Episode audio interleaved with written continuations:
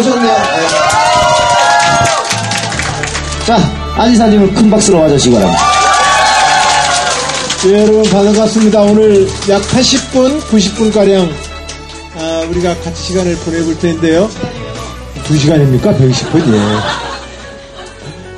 여러분들하고 아주 재미난 시간 저도 보내고 싶습니다. 여러분들도 같이 같이 대화 나누면서 이야기를 나눴으면 합니다. 그 여기서 다니면서 그 우리 시민의식이 굉장히 높아지고 있다는 생각을 합니다. 정말로 우리 시대가 많이 바뀌고 있다는 생각을 합니다. 그리고 이 모든 것이 저는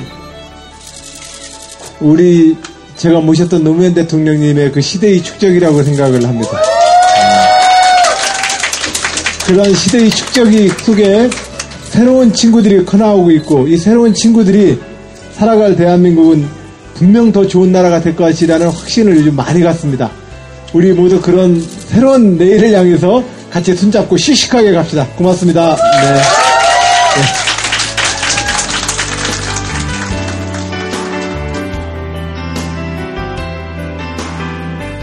이 방송은 19금으로 과도한 비속어와 육설이 난무하니 노약자, 임산부, 청소년은 청취를 삼가 주시기 바랍니다. 아, 네. 저, 저희가 오늘 안지사님 오신다 그래가지고 스피커를 뒤쪽에 두 개를 또 달았어요, 새롭게. 예. 그럼에도 불구하고 여러분들께서 이렇게 본인들의 말씀을 많이 하시다 보면 안지사 이야기가 안 들릴 수도 있으니까 주위 사람들 좀 배려를 해서 또 우리 모토 아니에요? 배려? 예, 배려를 해서 데시벨을 조금만 낮춰줘서 이박사 이작가 이제이 그 251번째 시간 시작하겠습니다.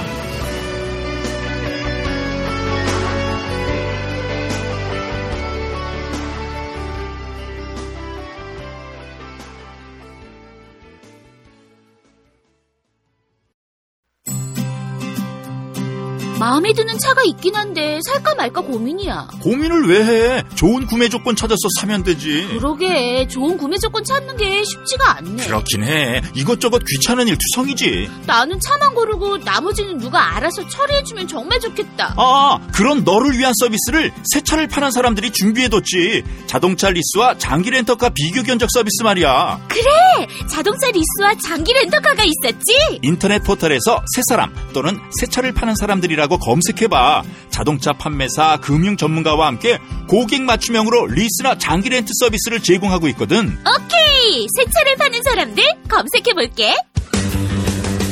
합리적인 리스와 장기 렌터카를 알아보실 때 포털 사이트에서 새 차를 파는 사람들 또는 새 사람으로 검색해주세요. 법인 사업자는 절세 효과도 톡톡하게 누릴 수 있습니다. 대표번호 1833-5850으로 연락주시면 기분 좋은 새 차를 만나실 수 있습니다.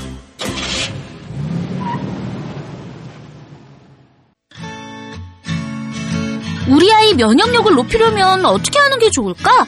나는 킴스팜 100% 착즙 배주스와 단감 주스를 먹이고 있어. 킴스팜 착즙 배주스와 단감 주스? 농림축산식품부에서 인증한 친환경 우수 농산물 관리 농장인데다가 가공 허가도 직접 받아 더 믿을 수 있어. 그리고 기침 천식에는 배만큼 좋은 게 없잖아. 과일을 직접 재배하고 가공까지 한다는 거지? 중탕식이 아니고 착즙하는 방식이라 화학 첨가물 없이 100% 과즙으로만 만들었거든.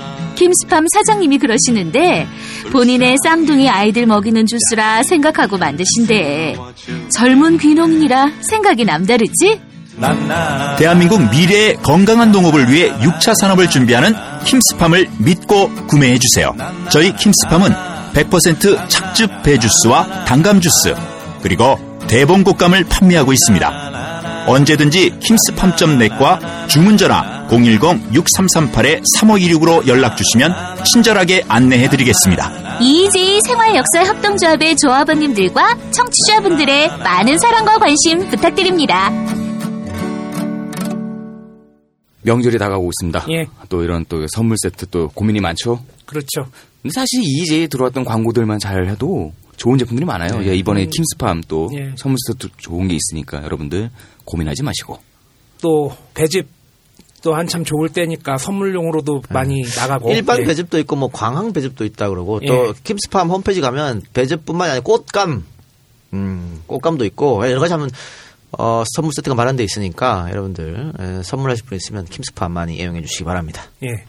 네, 오늘은 어, 지난주에 예고해드린 대로 아, 안희정 충남 도지사를 모시고 특별 인터뷰를 진행해 보도록 하겠습니다.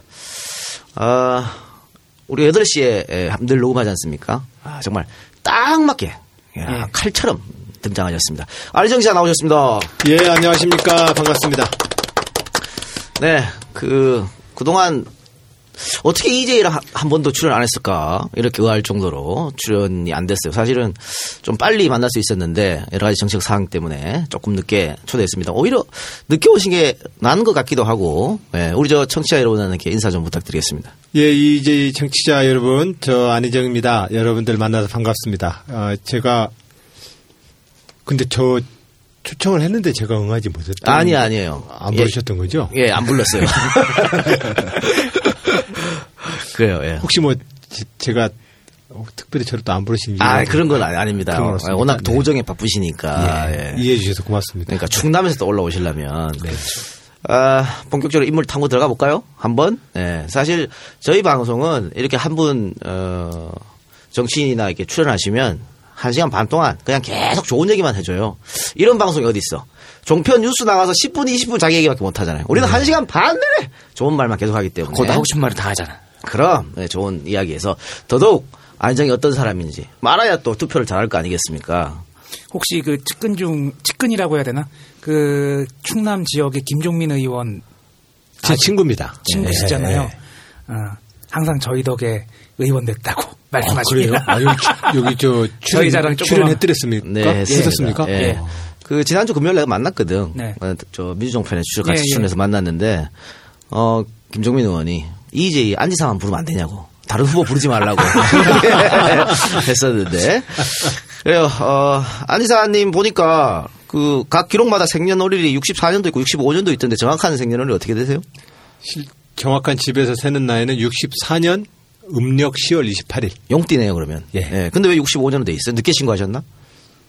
위에 형을 잃었어요. 아, 예, 예. 제일 큰 형을. 음. 그래서 이제 위에 누님, 형, 저, 음. 여동생 둘 이렇게 있습니다. 근데 형제들이 보통 늦게는 한 6개월, 아, 그렇지. 한, 한 돌까지 예. 이제 부모님이 이 아이가 좀 제대로 음, 잘못된 안 되나 아, 보고. 그거 걱정도 보고, 되고. 예, 그거 네. 보고 나서 이 후적 신고를 했어요. 네. 그당 그 당시는 아마 대체적으로 대체적으로 그랬었죠. 음, 네. 대체적으로 다 그렇게 실제 그 출생 일시와 그 후적 어, 신고한 시점이 좀 달랐다. 예, 다 예. 달랐어요. 그 방금 이제 셋째라고 하셨는데 그 아버님께서 농사를 졌습니까? 아니면 장사를 하셨습니까? 원래 농부 농, 농사를 지으셨는데 군대 갔다 오셔서 예. 철물점을 냈습니다. 철물점. 예, 장사를 하셨습니다. 그래서 제가 태어날 때는 철물점집 아들로 아들. 태어났습니다. 철물점집이 근데 어떻게 장사 좀 잘 됐어요? 예, 잘 됐습니다. 어. 70년대. 그래서 시골에서 예, 그리고 어렵지 않게 그렇죠. 컸습니다. 그러니까 형제들이 다 이제 제, 제대로 교육도 받고 옛날에 왜돈 없어서 교육 못 받은 사람 많잖아요. 그럼요. 그래서 그런가요? 그 안지사님 딱 뵈면 우리가 이제 부티라고 하잖아. 귀티가 귀티라고 그러죠. 예. 구김 없이. 자란 얼굴. 예. 예. 아, 그게? 이제 안 지사님은 좋은 쪽으로 이제 보여지는 거고요. 이 작가는 이제 저렇게 보이는 거고요. 내가 무슨 야 아, 그리고 뭐 지방에서 철물점 했으면 예, 예. 그래도 꽤 예. 어렸을 때 부모님이 우리 뭐 부모님 세대가 그랬듯이 저희 어머님 같은 경우도 초등학교도 안 가보셨습니다. 네네네. 그 배움에 대한 정말 포안이 지신 분이셔서 음. 우리들한테 어떠한 경우든 간에 좋은 교육 주권을 만들어 주시려고 노력을 하셨습니다. 우리 어머님의 가장 그 좋은 교육 주권을 마련해 줘야 되겠다라고 우리 어머님이 작심한 노력 중에 하나가 책 사주는 거였습니다. 예. 책을 많이 사주셨습니다. 근데 당신께서 문맹이셨는데 책을 사주했겠다는 생각 어떻게 하셨을까요? 아마 우리 부모님들이 가난을 대물림하지 않고 네. 내이 한마는 못 배워서 이 무학의 서러움은 음. 내, 자- 내 자식한테는 넘겨주지 말아야 되겠다는 그 포환이 음. 결과적으로 한강의 기적을 만든 힘 아니었을까요? 음. 대한민국의 발전에. 근데 어머님 어떻게 책만 사줬어요? 아니면 뭐 학교도 찾아가고 또 치마 바람도 좀 부르고 그런 건안 하셨어요. 전혀 안 하셨고. 근데 책만 사준다고 아이들이 공부 열심히 하는 건 아니지 않습니까? 근데 또 형제들이 다 공부를 잘했는데 약간의 선순환에 성공한 거죠. 예. 우리 어머님은. 예. 예, 선순환에 성공을 했는데 지나 보면 그 우리 어머님의 그 선순환의 성공 비결이 뭘까 예. 이- 이렇게 생각을 해볼 때가 있습니다. 저도 이제 아, 부모니까. 근데 저는 그런 부모 역할을 못 할 겁니다. 음. 이 자식이 우리 어머님한테는 종교입니다. 아, 자기 예. 인생을 모두를 걸어야 될 종교입니다. 어린 크, 예전 어머니들 다 예, 그러셨지. 예. 예. 근데 왜 그런 어머니 눈에 눈물을 그렇게 많이 흘리게 해요? 우리 인생이 다 후회 아니에요? 아니, 이제 이따가 뭐 자세히 하겠지만 그 스스로 이제 학교를 자퇴, 음, 그것도 뭐 한 번은 뭐 퇴학, 한 번은 자퇴, 두 번이나 했고 두 번째 학교 자퇴할 때는 어머님하고 같이 학교에 가서 어머님이 자퇴서를 쓰고 아들 손잡고 돌아오면서 왜 딴 애들은 다 공부할래 너는 이렇게 학교를 안 다니는 거냐고 뭐 우셨다 그러는데 그럴 때 한번 눈물바람 하게 하고 또 학생 운동 한다고 뭐 감옥 가서 또 어? 눈물 흘리게 했었고 감옥도 근데 학생 운동 할 때만 가면 되지 또 다 성장해 갖고 손자 손, 손자들도 있는데 또 한 번 감옥 갔잖아요. 그래서 또 눈물 흘리게 하고 굉장히 어머니께서 굉장히 속으로 많이 에, 상심이 컸을 것 같아요. 끝이 좋으면 좋은 거 아니야?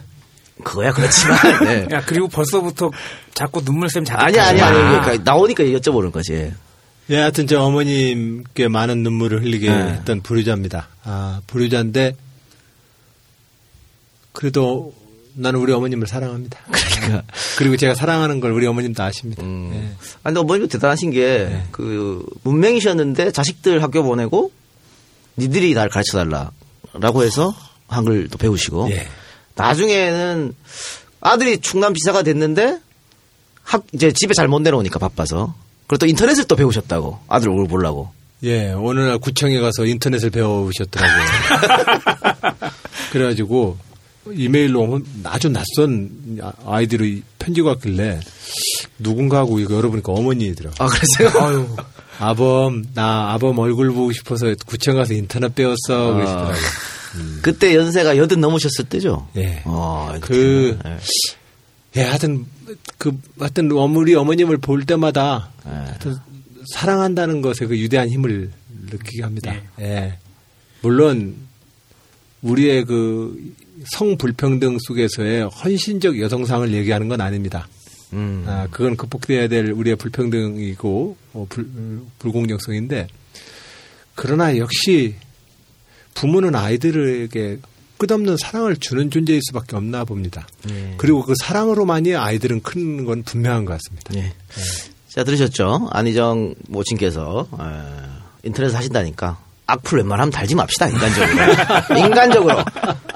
우리 엄마도 다 봐! 저희 부모님도 다 보십니다. 예. 그래요. 자, 그 이름이 안희정인데, 이게 한자도 그 박정희 대통령이랑 똑같더라고요. 예, 제가 희자 뚫림이 박정희 대통령이 쓰는 그 희자입니다. 예. 아, 제가 저희 형제가 희자 뚫림인데 그 뭐 사촌형이랑 뭐 육, 육촌형들 뭐 다 뭐 희자 뚫림이죠. 예, 예. 그러니까 이제 제가 거의 막내 택인데 하여튼 제 이름 지을 때 예, 그렇게 64년생이기 때문에 그 아버지가 의도적으로 짓는 겁니까? 그건 모르겠습니다. 한번 네, 지나가는 말로 네. 어 그때 박정희 대통령 이름을 뒤집어 놓으라고 지나가는 말씀으로 한번 하셨습니다. 그거 같은데 64년생이시니까. 아, 의도가 있으신 거예요, 그러면? 왜냐면 또, 아- 63년도에 이제 박정희 대통령이 대통령이 됐고. 대통령이 네. 됐거든요. 음, 그러니까 이제 희자로 뭐 무슨 글자를 줄까 하다가 음, 어, 박정희 생각나서 그 뒤집었다고. 그러니까. 61년도 쿠데타에 그랬기 때문에. 네. 또 어른께서 그 군대도 좀 오래 복무하셨습니까? 그 당시 우리 아버님 세대는 5년 정도는 금- 기본으로 하셨더라고요. 또 참전 용사시고. 예. 우리 장인어른은 일사후퇴 때 월남한 가족인데 거기는 지게부다라고 있습니다. 예. 그, 그 군용 물자 같은 거 예. 지어 나르는 예. 그 지게부다도 사실은 군입 징집나 마찬가지인데 그렇죠. 그 복무를 하고 내려왔더니 서류 뭐 없다고 해가지고 다시 또 데려갔대요. 아, 남자들이 꿈에서 한다는 군대 두 번 가기? 예. 나 요새 맨날 꼬. 어, 그래가지고는 그래가지고는 우리 장인어른은 군대 생활을 한 6년인가 아. 했을 거예요. 그러니까 그 당시만 해도 53년 휴전협정하고 나서 그 뒤도 한동안 계속해서 전시 상태였기 때문에 네. 그냥 계속 잡아, 잡고 있었나 봐요. 저 제대 날짜인데요. 그랬더니 그냥 거기, 거기 더 있어봐. 그러면 한 1년 더 있는 겁니다. 서 있는 거고. 예. 이게 아버지는 참전 6.25 참전 용사고 장인어른은 군대 6년이나 복무하셨고 그런데 왜 이런 이런 사람들 빨갱이라 그런지 이해를 못 하겠어. 그 아버지가 육사를 갔으면 했다고 하는데 맞습니까? 아들이? 그 당시 시골에서 뭐 대부분 다 육사를 공부 잘하면? 네, 네. 왜냐면 그 당시는 박정희 대통령이 육사 출신들을 우대하고 또 군인들이 정치를 하던 시대라서 네. 어, 대부분 또 시골 소년들은 그 사실상 변변히 갈 수 있는 데가 음. 육군사관학교를 제일 선호하게 예. 됐었죠. 그리고 이제 춘나 논산에서 남대전 고등학교에 들어가게 되는데 대전에 있는 겁니까 이게? 네, 그러면 어떻게 자취했어요? 자취했죠. 우리 형님하고 저하고 아 둘이. 형제끼리. 네. 어 근데 입학 6개월 만에 제적 당했다고 하던데 네. 무슨 이유로 제적 당하셨어요? 제가 고등학교를 대전에 갔던 것이 1980년인데 예. 그해 5.18. 5.18 광주항쟁이 일어났습니다. 그리고 광주항쟁이 일어나기 전에 전두환 신군부가 삼천교육대로 조폭들과 불량 깡패들을 네. 죄다 사회 정화를 시킨다면서 네. 그냥 사람을 잡아다가 예. 삼천교육대에다가 완전히 그냥 사람을 줘 패고 음. 정신교육 시킨다고. 네. 그렇죠. 그래서 정말로 뭐 엄청난 인권 유린이 있었습니다. 예. 제가 그때 1학년 연대장 학도국단 연대장 했는데 음. 2학기 되니까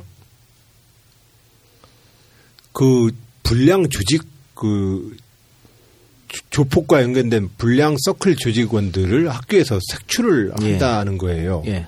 학교에도 학교 정화위원회가 만들어졌습니다. 네. 그러니까 학도국단의 연대장인 나는 정화위원장이 되는 겁니다. 음. 고등학교 때요? 네. 그 말도 안 되는 조직이잖아요. 음. 그래가지고 내가 지금 그때 교무실에서 회의를 하다가 교장 선생님한테 아니 이- 이런 이런 조직을 어떻게 학교에서 만들 수 있, 습니까 네. 어? 이래- 이래서 그럼 이 정화위원회에서 그럼 애들 저 저 그 당시 우리 학교에 저, 저 조직 서클이 두 개가 있었습니다. 네. 하나는 양산박, 네. 하나는 바이킹. 에. 딱그 나이 때 할 수 있는 어, 제목이네요. 전설의 네. 전설의 두 조직이 있었습니다. 그 두 조직이 있었는데 하여튼 얼른 머릿속에 떠오르는 게 걔네들 잡아가겠더라고요. 음. 그래서 학교가 그런 일에 앞장서면 이게 학교가 할 짓입니까라고 이제 교장실에서 회의를 하다가 제가 좀 튀었죠. 음. 그러고 나서는 분을 참지 못하고 며칠 뒤에 이제 유인물을 만들어서 어? 대한민국 학교 줬구나 하라고 어, 유- 유인물을 거네요. 만들어서 이걸 학교 학내 시위를 좀 조직해야 되겠다. 네. 이래가지고 내 친구 하나랑 근데 그 친구가 이제 등사기에다가 유인물 이제 그 해, 등사기에다가 밀어가지고 올 친구는 지금 현재 유럽 한 국가에 지금 목사하고 있어요. 예. 근데 그 친구는 이제 유인물을 만들어 오기라고 나냐 네. 그걸 가지고 이제 나는 이제 어, 선 이, 연설을 하러 학교 교실을 이제 돌아다닐 생각으로 갔는데 그 친구가 안 나타나더라고. 예. 그래가지고는 별수 없이 저 혼자 이제 나는 1학년이니까 2학년 교실부터 다녔어요. 음. 2학년 교실부터 들어가서 아 형님들 내가 1학년에 아무것인데 학교가 이런 식으로 진행되면 이 정화위원회나 이런 식으로 운영되면 되겠습니까? 겁이 없으셨군요. 그- 우리가- 그때 고등학교 때 1학년이 2학년이 우리가- 그걸 찾아간다는 거는 우리가 나서 가지고 이거 저지합시다. 예. 이제 이 연설을 하러 2학년 반을 한세개 반인가 돌아다녔는데 그때 선생님들 직원주의가 끝나고 이제 선생님들이 교무실에서 돌아오기 시작했어요. 그러니까 2학년 어떤 형이 나를 얼른 안아가지고 밀고서 나를 데려가 버렸어요. 아, 위험하니까요. 음, 그 선생님들이 알면은 또뭐 네, 이제 네. 학생과에 가고 또 뭔가 이 사고가 생긴다는 거죠. 하여튼 그래서 이거 놔둬라. 나, 내가 이게 말이 되는 짓이냐 이게 학교에서. 이제 그러고서 있다가 물론 나는 이제 1학년 1학기 지나갈 때쯤 여름 방학 때부터는 혁명을 하기로 작정을 하고 교과서를 다 팔았어요. 17살짜리가 네. 예. 근데 그러기가 쉽지가 않거든요. 중2병이라니까. 그렇죠. 중이병이 오면. 근데, 근데, 그 1980년 그 여름은 너무 잔인했어요. 근데 그 어, 17살 학생이 당시 정치 상황 같은 거 관심 가지고 사실 대학생들도 잘 몰랐던 사람이 많은데 삼천교육대라든가 광주에서 했던 일이라든가 근데 어떻게 17살 학생이 그걸 알았을까요?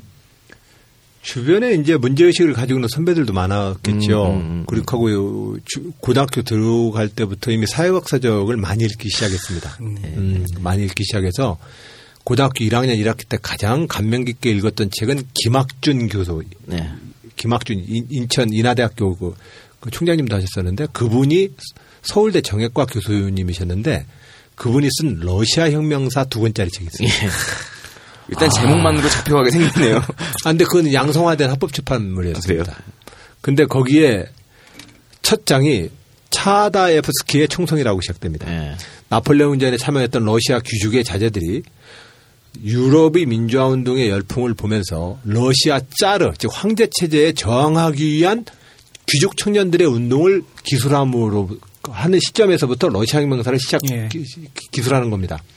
근데 그때 부나로드니키라고 인민속으로라는 러시아 청년들의 인민속으로 들어가서 인민들을 계몽하고 뭐 좋은 나라 만들자라고 하는 그런 운동을 소개하는 부나로드니키 운동이라는 책, chapter가 있습니다. 네. 아, 그게 꼭 내가 해야 될 일 같다.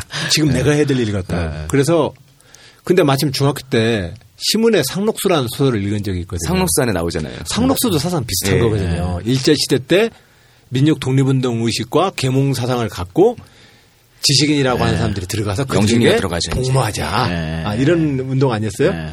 그러니까 상록수에 이미 많이 고치되어 있는 상태에서 러시아 혁명사를 예. 읽으니까 아이고 내가 이거 너무 늦은 것 같다. 내가 빨리 좀 해야 되는데. 예. 어, 이래서 이제 어, 1학년 1학기를 마칠 때쯤에는 제가 이제 지식이 참 지식인의 길을 가자. 아, 이런 생각으로 이제 혁명을 하려면 돈이 필요하니까 교과서를 파신 거예요? 교과서를 왜 팔았어? 뭐, 난 그- 돌아오지 않겠다. 다리를 끊는다. 뭐 이런, 심- 이런 심정입니까? 그때 학교 공교육에 대한 제 불만도 컸습니다. 교련 과목이라고 하는 것도 그렇고 예.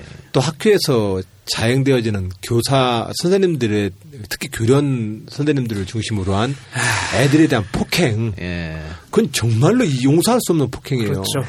애들을 원산 폭격은 뭐 물은 원산 폭격은 늘 기본이고 그 중에 속성놈들이 있으면 원산 폭격 대표적으로 시켰다가 그 머리를 발로 밟아요. 예. 세상에 그런 짓이 어디 있어요? 어, 그, 그 완전히 개돼지 취급을 하는 세대가 좀 늦긴 하지만 저희 때까지도 그런 선생님들이 몇 분 계시긴 했었어요. 아주 뭐, 다양한 도구를 가지고. 교련 배웠는데 뭐. 아, 그래서 하여튼 그런 일체의 그 기존 질서에 대해서 이런 질서를 내버려두면 안 된다. 그래서 그런 유인물 돌리고 그런 이유로 퇴학당하신 거예요? 근데 이제 결정적인 건 제가 그 당시 그 사회과학 서적을 읽다 보니 대전에 은행동 뒤에 그 제일서적이라고 하는 사회과학 전문 네. 서점이 있습니다. 거기 가서 이제 창비도 보고 다리지도 보고 뭐 이 사회과학 그 잡지들도 이렇게 보고 하다가 네. 그 주인이 어느 날 나한테 은근슬쩍 눈치를 주더니 이렇게 해서 유인물 하나 주더라고요. 네. 그 지하신문 평천하 딱. 예. 그거 보니까 뭐, 어유 뭐 이제 마음에 드는 글들이 많더라고요. 그러니까 평천하. 어, 그래서 편집자한테 내가 편지를 썼어요. 한번 보자. 어, 나도 뜻이 있다. 그래가지고 열, 열일곱 살. 그, 근데 지금 그 평천하 그 발행은 그냥 이찬구 선생님이에요. 예, 예. 현재 우리 전통 그, 그 우리 그, 어, 학- 국, 국학의 예. 사무처장 하고 예. 계세요. 그런데 이제 사무처장하고 지금 굉장히 우리 국학 분야에서 유명하신 분인데 쉽게 말하면 민주화 잡지잖아요. 지하 민주화 잡지 평천하. 예. 하여튼 다 지하혁명의 예, 예. 신호탄이라고 하는 생각을 했습니다. 그래서 그래서 난 이 사람을 빨리 잡아야 이 사람과 연결을 해서 뭔가 이렇게 지하 혁명 서클을 네, 난 이제 네, 만날 수 있다. 그래가지고 이제 그 사람을 만났는데 그분을 만났는데 웬걸 그 사람들 때문에 나까지 잡혀갔죠. 아, 그 사람들 때문에 엮여서. 예. 예. 근데 뭐 고등학생이니까 잡혔다고 해도 뭐 구속은 안 시켰을 테고. 하여튼 그 문제로 학교는 대학. 이제 난 그래서 이제 2학기 되자마자 선생님이랑 학교에다가 아예 자퇴서를 냈어요. 나 학교 아, 이제 예, 그만 다닐란다. 예. 근데 그 당시에 1학년 담임 선생님이 충남대학교 탈반 출신의 탈반이니까 지금 운동권 의 식도 예, 있지 예, 않겠어요? 김구영 선생님이라고 돌아가시는데 그 선생님한테 내가 나 이제 이만저만해서 학교를 예. 그만둬야 된다. 난 이제 혁명을 하러 가야 되기 때문에 이 학교를 지금 계속 다닐 수가 없다. 예. 그러니까 이해를 하셔라. 근데 내가 2학, 2학기 돼가지고 직접 선출된 그 반 투표에서 반장이 돼버렸어요. 그러니까 반장이 된, 반장이 애들이 선출을 해주니까 내가 취, 취임 연설을 해야 되는데 당선 인사를 하라고 해야 되는데 당선 인사를 뭐라고 했냐면 너희들이 나를 뽑아줘서 정말 고맙긴 한데 난 곧 이제 학교를 그만둘 거라 이 반장직으로 수락할 수가 없단다 얘들아. 어? 그래가지고 이제 나의 본격적인 이제 학교를 나오기는 작업이 시작된 거예요. 그, 그 이제 선생님들은 나는 이제 선생님들은 조를 짜가지고 나를 습득하겠다고 계속 예, 예. 그러고. 그러던 차에 이제 그 사건이 터진 거예요. 그래서 한 번은 자취방에 이제 하교를 하고 집에 갔더니 주인집 어, 아주머니가 큰일 났다고 형사들이 와- 와서 저 네 책상 서랍이랑 있는 거 죄다 끌어 가- 가져갔다고. 아 근데 그때 거기에 내 일기장도 있고 연애 편지도 있고 해가지고 다 가져가 버린 거예요. 근데 어, 그래 그랬는데 어떻게 하나 그래서 나는 이제 주인집 아주머니가 그러길래 순간적으로 막 튀었죠. 네. 아, 튀었어요 이제 막 어이 막 튀었는데 막 갑자기 혁명의 열정이 나를 막 그 그, 나를 부르르 떨게 하더라고. 아 나 드디어 이제 만주벌 판으로 가야 되는가 보다. 근데 대전역 앞에 가만히 저녁 때까지 앉아 있는데 내가 갈 데가 없는 거예요 이게. 예. 그래가지고는 다시 자취방에 들어갔더니 누가 왔다 갔냐고 그랬더니 안 왔다 갔대. 그래서 이상하다. 왜 그럼 안 잡으러 오지? 하고서 다음날 학교를 갔더니 학교 교문 앞에 집차가 와 있더라. 아이고. 예. 그래서 이제 교장 선생님 방에서 그 형사들한테 이제 이끌려서 대전에 있는 대전 철공소라고 하는 왜냐면 여기 국정원이나 안기부 지방 조직들은 예.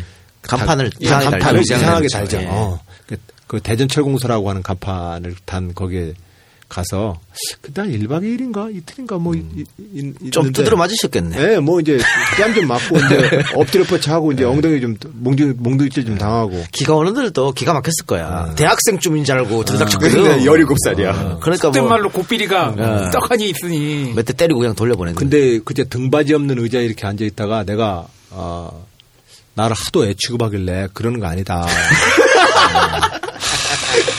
어, 나는 지금 혁명을 하겠다고 나온 사람인데. 어, 기관했는데 이쯤에서 맛이 갔겠는데요. 어, 그랬더니 그 사람이 나를 상체를 발로 이단 yap착으로 찼어요. 그래서 어이구. 뒤로 자빠졌는데 뒤가 허리가 꺾여가지고 네. 허리가 꺾여서 학교를 그때 그만두고 시골 가서 한 달 반인가 드러나 있었어요. 아이고. 어, 허리 아. 그때 아파가지고. 음, 하여튼 나쁜 놈들이야. 아이. 그 중2병 있는 애한테 왜 그 범죄를 가고. 아 혁명가라니까. 아, 혁명가 알겠습니다. 혁명가. 자, 혁명을 그렇게 해서 학교를 관뒀는데, 뭐, 당시 그 17세 안희정이야 혁명을 꿈꾸고, 그렇게 했겠지만, 그런 아들을 둔 부모님들은 굉장히 반대를 했을 것 같아요. 왜 학교를 그만두는지 이해도 못 하셨을 것 같고. 그- 그런 얘기는 안 나누셨나요? 근데 어렸을 때부터 어머님이 늘 나한테 해주셨던 말씀이 사나이는 음, 그 우리 어머님 세대니까 이해하십시오 여성분들. 하여튼 사나이는 다른 말이라면 목에 칼이 들어와도 해야 된다. 이게 거의 우리 집 가훈이었거든요.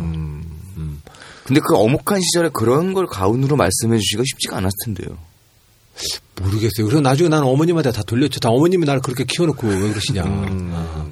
그래서 내가 이 옳지 못한 현실에 대해서 바른 소리를 했는데 그랬더니 그건 맞아. 그래서 난 네가 잘못한 거 없다고 생각한다. 그러면 같이 살던 형은 안 말렸어요?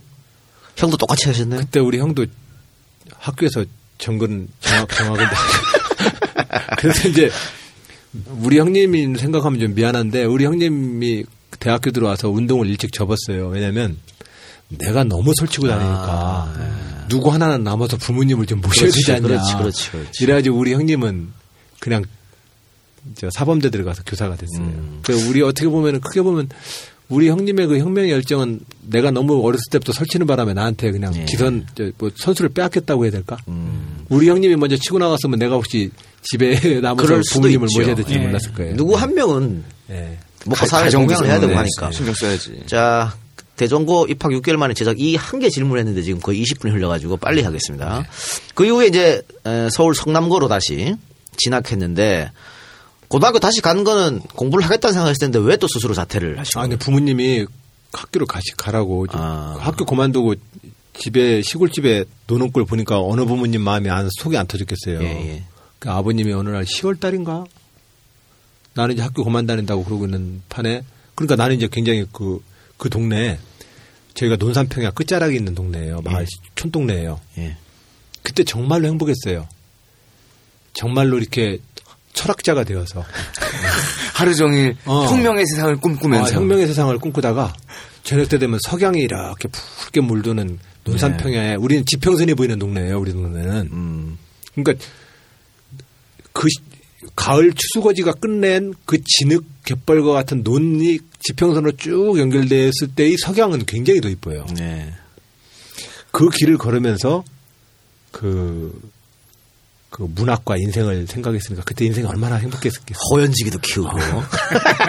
그런데 아버님이 그 꼴을 못 보시더라고. 못 보고, 네. 그래서 너 학교를 가라 다시. 그러다 아버님이 거의 뭐 농약병 갖다 하는 수준으로 아이고, 이거 네. 너 학교 다시 안 가면 같이 네, 죽자 이런. 수준인데 부모님 말씀 또 그렇죠. 저는 순종을 잘하거든요. 네, 우리 네. 그래서 이제 그 당시가 워낙 엄, 효도를 강조받는 우리 세대였기 때문에 그 당시 부, 어, 아버님이 말씀하면 무릎 꿇고 우리는 들었어요. 음. 어, 형제들이. 근데 예 아버님 알겠습니다. 아버님이 뜻이 전 그러시니 제가 가겠습니다. 그래서 거기서는 주소를 서울 가리봉동에 있는 사, 친척 누님 댁에다가 주소를 옮겨서 음. 거기서 연합고사를 봐서 그 이듬해 다시 학교를 입학했습니다. 음. 입학을 했는데 3, 4, 5월인데 요 한 3개월 다녀보니까 고등학교 생활 정 못하겠더라고요. 왜요? 이미 자유로운 영혼이 돼 있어요. 하루 종일 혁명을 꿈꾸고 저녁 때는 그 어, 경치를 뭐, 보던 어, 이미 우리 형 친구들은 이제 그 81년도니까 대학교 1학년이에요. 예. 그때 형 친구들 중에 고대 간 형이 있었는데 그 형한테 이제 고대 4.18 마라톤 때 4.18 마라톤 그럼 같이 한번 뛰어볼까? 그러더니 거기 가서 같이 마라톤 같이 뛰고 음. 저녁에 또 이제 고대 앞에 그 형들이랑 어울려서 막걸리도 좀 막걸리도 좀 먹고. 먹고. 어. 예. 그러니까 이제 다음날 학교가 출근하기 힘들지 않겠어요. 그러니까 이제 이미 자유로운 영혼이 됐기 때문에 학교가 이제 아, 가기가 어려운 거예요. 이해합니다. 음. 네. 그렇게 해서 지금 검정고시로 돌아선 거죠. 아니 그래서 이제 부모님을 설득을 했죠 다시 음. 설득을 해서 이제 부모님께 내 제가 절대로 비행 청소년 되려고 하는 게 아니라 음. 이 역사를 바로 한번 세워보겠다는 사람이 될 거니까 네, 네, 네. 걱정하지 마시고 나 내 인생 내가 알아서 살 테니까 걱정하지 마시라 네. 그 자퇴 도장을 찍어줘라 자퇴를 안 하면 오히려 내가 더 힘들 것 같다 음.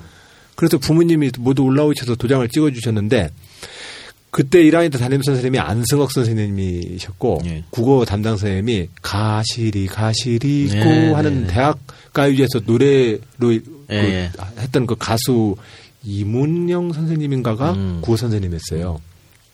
하여튼 그 선생님들도 또 나 때문에 속개나 썩었죠. 네. 속개나 썩었는데 그 안성호 선생님이 이제 제 담임 선생님이 우리 부모님을 모시고 도장을 찍고 교무실을 나오는데 우리 부모님한테 그러는 거예요. 시정이 얘가 크게 되려면 크게 되지만 나쁘게 되려면 아주 너무 나쁘게 될 거야. 제가 많이 듣던 얘기예요. 어머님 네. 어, 뭐 아니면 돕니다. 아, 그때 어머님, 하여튼, 부- 지금 부모대 와서 생각해 보니까 하여튼 부모님이 굉장히 고통스러우셨을 아, 것 같습니다. 그, 네, 러니까 네, 네. 그리고 이제 어 따로 공부를 하셔가지고 고려대 철학과 입학하신 거죠. 네. 철학과 입학한 게 그 논산 평야에서 뛰어다닐 때 아 난 역시 철학이 어울려 이렇게 생각하신 거예요? 아니면 아니, 학생 운동을 하러 대학을 들어가는 거기 때문에. 아 네. 내가 대학 들어간 이유는 네. 오로지 학생 운동이었습니까? 네, 네. 그냥 제 점수 가지고 들어갈 때 그냥 집어넣은 거죠. 무슨 학문이 배우고 싶거나 뭐 이런 네, 것들은 일단은. 상관이 없고. 네, 왜냐면 내가 지금 고- 고등학교 때 혁명을 하겠다고 했는데 뭐 서울대 7학번 선배들이나 뭐 81학번 선배들이나 뭐 어울려봤자 나는 학생이 아닌, 대학생이 아니니까 안 껴주는 거예요, 잘. 오. 오, 열이 받잖아요. 나는 그냥, 나는 학생 운동을 하자는 건데, 그럼 나를 동지로 좀 대우를 해주고 이래야 되는데, 고필이다. 뭐 거의 그냥, 거의 그냥 뭐 이렇게 약간 잉여 취급도 예. 당하고, 이러, 이러니까 굉장히 열받잖아요. 그래서 대학을 가게 된, 됐습니다. 예. 음, 그래 그리고 88년에 반미 청년의 사건으로 체포 구속 수감 뭐 이렇게 되는데 어 자가 당시 신문 기사를 가지고 왔는데요. 88년 3월 21일 동아일보 반미 청년의 적발 7명 구성 60명 수배 뭐 칼기 폭발 사건을 조작이라고 날조한 대자보를 대학가에 붙여온 지하 조직 반미 청년을 적발했고 쭉 해갖고 안희정 23살 고려대학 철학 4학년 휴학 이렇게 예. 이 반미 청년이라는 조직이 실제로 있었습니까? 네. 이름이 딱 반미 청년이었어요. 그렇습니다. 목적이 뭐였습니까? 기본적으로 그 당시 우리 학생, 우리들의 입장은 제2차 세계대전 이후 제국주의 시대는 끝났지만 새로운 형태의 지배와 예속에 우리나라가 처해 있다. 그렇기 때문에 세계의 패권적 질서로부터 우리가 진정한 자주 독립을 구해야만 민족도 통일되고 우리가 자주적인 부강한 나라가 된다. 이것이 그 당시 우리들 청년들의 우리가 가지고 있는 이 민족적 지향과 목표였죠. 운동 목표. 음. 반미 자주 민족해방. 그렇죠. 예, 예. 이렇게 해서 어, 바로 체포됐어요. 조금 뭐 도피 시- 시절이 있었습니다. 87년도에 원래 그게 시작되었던 조직인데 그래서 이제 전대협을 만들었었고요. 근데 87년도에는 고대 고려대학교 내의 지하 서클 때문에 구속이 됐다가 나온 지 또 두 달 만에 추가 수배를 받아가지고 그건 때문에 일건 때문에? 그래서 예. 88년도에 또 구속된 겁니다. 구속됐는데. 예, 두 번을 그래도 그리고 뭐 사면 복권 얘기도 있는데 사면 복권 받으셨어요 이거 이 사건? 그때는 60, 87년도에 60 항쟁 때문에 민주화 운동의 열풍이 막 불었고 87년 12월에 노태우 대통령이 당선되자마자 특별 사면 복권을 아, 했군요. 예. 그러고 나서는 88년도 말에 또 오랫동안 있었던 시국 사범들을 일제히 또 풀어주면서 음. 특별사면 복권을 또 했습니다. 그러니까 특별사면 복권을 참 많이 받았어요 그때. 음. 예. 사면 복권 되셨고 그 아까 신문 기사 보면 휴학이라고 돼 있는데 졸업은 이때 하신 겁니까 그러면? 제가 95년도 2월 달에 했습니다. 아. 88년도 12월 달에 제가 출소를 해서 출소하고 나서 제가 결심을 굳힌 게 제가 남산 안기부에서 정말로 고생도 했고 쓰라린 패배도 경험을 했습니다. 어, 어렵게 만들었던 조직을 다 깨먹었고 우리가 모두 해- 깨졌고 그 그런 것을 겪으면서 정말로 저 스스로에게 엄청난 시련과 패배의 기간을 겪어야 했습니다. 어, 감옥에 있는 동안 10개월 동안 거의 뭐 악몽에 시달렸습니다. 음, 악몽에 시달렸고 그 당시에 감옥 88년도 감옥에 있을 때 읽었던 소설 중에 하나가 이병주 선생의 지이산이라는 것도 장편 소설입니다. 근데 그 어느 날은 그 소설을 한, 한동안 읽고 있는데 그 내가 갑자기 그 소설 속에 빨치산에 대해 있더라고 꿈을 꾸는데. 근데 빨치산 투쟁은 다 사실상은 다 괴멸돼 버렸지 않았습니까? 네. 그때 그때 기본 어떤 조직과 군대 조직이 다 깨져가지고 산속에 혼자 남은 빨치산을 그 소설에서는 뭐라고 표현하면 멧돼지라고 표현하더라고요. 한 마리 멧돼지가 된 그 빨치산들은 기본적으로 그 사람이 그 산속에서 자결을 하든지 자기 투쟁이 끝났다 이제 자결을 하든지 안 그러면은 투항을 하든지. 근데 이병주 그 지휘산 소설에 그런 대목이 나옵니다. 멧돼지가 된 어느 빨치산 대원이 추위가 몰아치기 시작하는 지휘산 한 산자락에 앉아서 저 멀리 들판 너머로 인가에 하나둘 불이 켜지고 굴뚝에서 밥 짓는 연기가 올라오고 있었다. 예. 그는 그 인가를 향해서 걷고 싶어하는 자기 내에 엄청난 유혹을 느꼈고 내가 앞으로 어떤 인생을 살 것인가에 대해서 그는 추위가 뼛속 깊이 몰아치는 그 산자락에 앉아서 망연히 앉아 있었다. 이런 대목들이 나옵니다. 근데 그게 꼭 나더라고요. 내가 고등학교 1학년 때부터 혁명하겠다고 했던 그 모든 시간이 나는 지금 그 역사의 끝자락에 앉아가지고 이미 다 거덜난, 이미 다 패배하고 거덜난 인생으로 거기 앉아서 보고 있는 것이 나더라고요. 그 심정이 88년 감옥 내내 나를 옥죄했고 그 이후 한동안 저를 옥죄했습니다. 동지들도 다 뿔뿔이 흩어졌고 흩어졌고. 이제 예, 다 이제 깨졌고 그리고 저도 그 사이에 동지들의 이름을 세 명이나 불러야 됐고 음, 이게 만신창이가 돼버렸죠. 아니 역사적 중압감을 아무도 안 줬는데 본인 혼자 막 계속 짊어지신 것 같아요. 그런가요? 방금 이제 동료들을 세 명이나 불었다고. 근데 역시 안기부에 끌려가서 고문 받으면서 그렇게 한거 예, 아니겠습니까? 근데 이제 보면 일곱 명이나 한꺼번에 잡혀갔기 때문에 이미 사실상은 조직은 다 깨져 있었습니다. 어, 근데 이제 어찌됐든 나 스스로가 그것은 혁명가가 되겠다고 했던 내 인생에 씻을 수 없는 오점이 되어버렸고 나는 이미 망가진 몸이 된 겁니다. 그러니까 그 잡혀가서 고문 받고 후배 이름을 한 명 됐는데 그 후배가 나중에 뭐 옆방에서 고문 받는 거를 들어서 너무 그때 마음이 아팠다 이런 얘기를 어디 인터뷰에서 하신 것 같은데 맞습니까? 네. 그 하여튼 각각의 동지들이 많은 고생들을 그때 했죠. 했고, 어, 하여튼 뭐 각각이 그만큼의 영화 변호인에서 나온 것처럼 우리 모두 다 어, 패배했습니다. 어. 근데 그, 그 모욕감과 그 수모감과 수치심이 인생을 엄청나게 저를 곡지했습니다. 아, 그래, 88년 12월에 감옥에서 나오고 나서 그래도 내가 나쁜 짓 하고 인생을 살 수는 없고 밥 빌어먹고 살더라도 음, 민주화 운동에 기여는 하면서 살아야지. 대신 어디 앞에 나가서 내가 대장할 생각은 하지 말아야 되겠다. 아, 이미 나는 자격을 잃은 사람이다. 이런 생각으로 88년 12월에 나와서 어, 옷바라지를 벌써 두 번째 하고는 1학년 때부터 사귀었던 제 아내와 결혼을 빨리 해야 되겠다 싶었습니다. 아. 예. 근데 결혼을 하려면 취직을 해야 되는데 취직할 때가 그 전과 기록을 가지고 취직할 데가 없죠. 졸업장도 없고. 예. 그래서 그때 마침 아르바이트나 해보라고 제안 들어왔던 지금 김영춘 의원. 네. 김영춘 의원이 서클 선배입니다. 근데 그 김영춘 의원이 감옥에서 나왔더니 알바나 한번 해보지 않을 거냐고 그래서 소개한 데가 김덕룡 의원 서초구의 통일민주당 김영삼 총재의 비서실장이었던 그분이 이제 초선으로 갓 이제 당선됐는데 그분의 비서실에 자리가 한 자리 비니까 거기서 일하라고 음. 일해보지 않겠냐고 그래서 아우 고맙다고 제가 thank you죠 그래서 갔죠. 가서 1월 달부터 출근을 해서 12월에 결혼을 했습니다. 음. 네. 그럼 방금 말씀한 도중에 옥바라지를 두 번이나 했다고 제 아내가 지금의 아내가 이렇게 말씀하셨는데 아까 전에 감옥에 있으면서 계속 크, 그 패배, 상실감, 무기력 끝났다 이런 생각했는데 면회 오는 애인은 자주 만났나 보죠 그래도.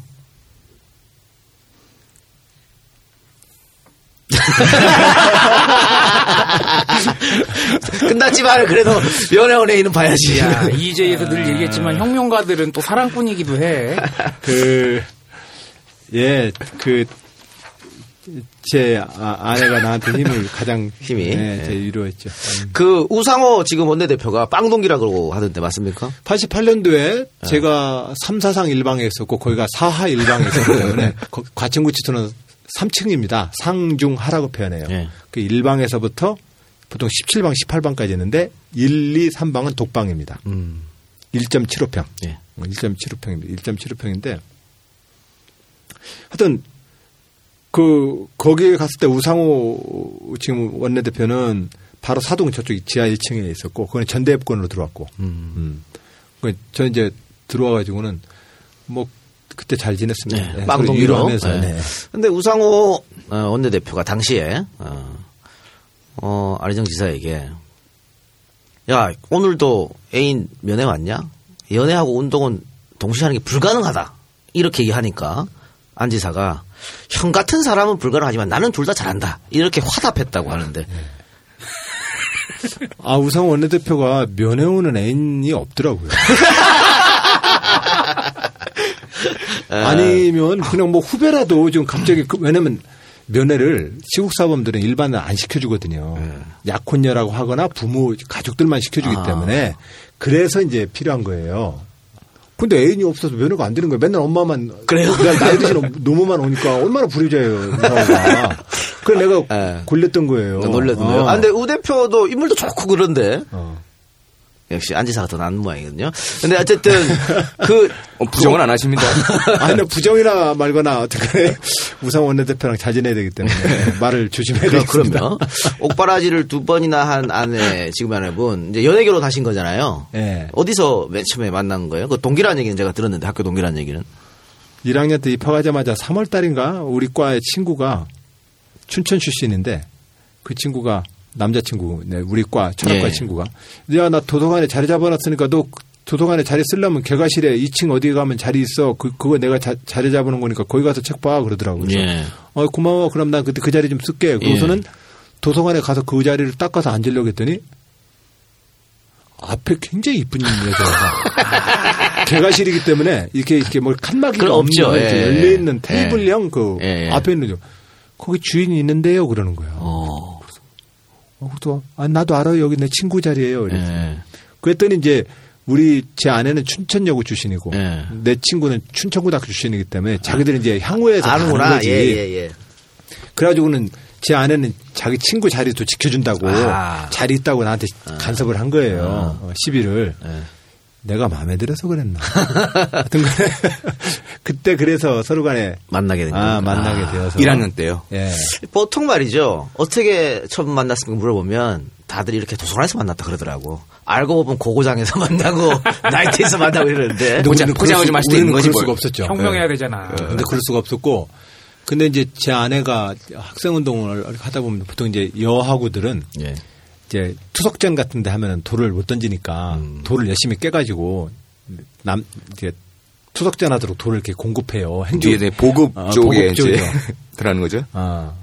그제 아내가 굉장히 맹글맹글하고 던지기 좋은 돌만 골라서 나한테 그건 그 처절한 현장에서도 사랑을 느끼시는 겁니까? 아, 근데 그 사모님 성, 성함이 민주원 맞습니까? 예, 거꾸로 하면 원주민. 그래요? 네. 아니, 나 그래서 이름 듣고, 야, 저, 저 지사님은 진짜로 혁명을 원했구나. 연애하는 상대도 이렇게 민주원, 민주를 원한다. 이런 사람을 만난다? 이런 생각을 했는데, 그런 전혀 상관이 없는 것이죠. 예, 뭐 이름하고는 전혀 전혀 상관이 없고. 네. 그, 그러면 1학년 때 만났으니까, 아내분이 첫사랑입니까? 그렇죠. 네. 처음 만난 분하고 쭉 그냥 이렇게, 에휴, 부럽습니다. 예. 아, 저 안타까운 표정은 감출 수가 없다. 아, 우리, 우리 마누라는 한 30 몇 번째 돼. 30 몇 번째가 가능해? 그런데 어 일각에서는 말이죠. 학교 다 어릴 때 친구 누나하고 사귀었다는 증언이 있던데. 어, 첫사랑이 아니고. 친구 친구 누나랑 사귀었다는 얘기가 있던데.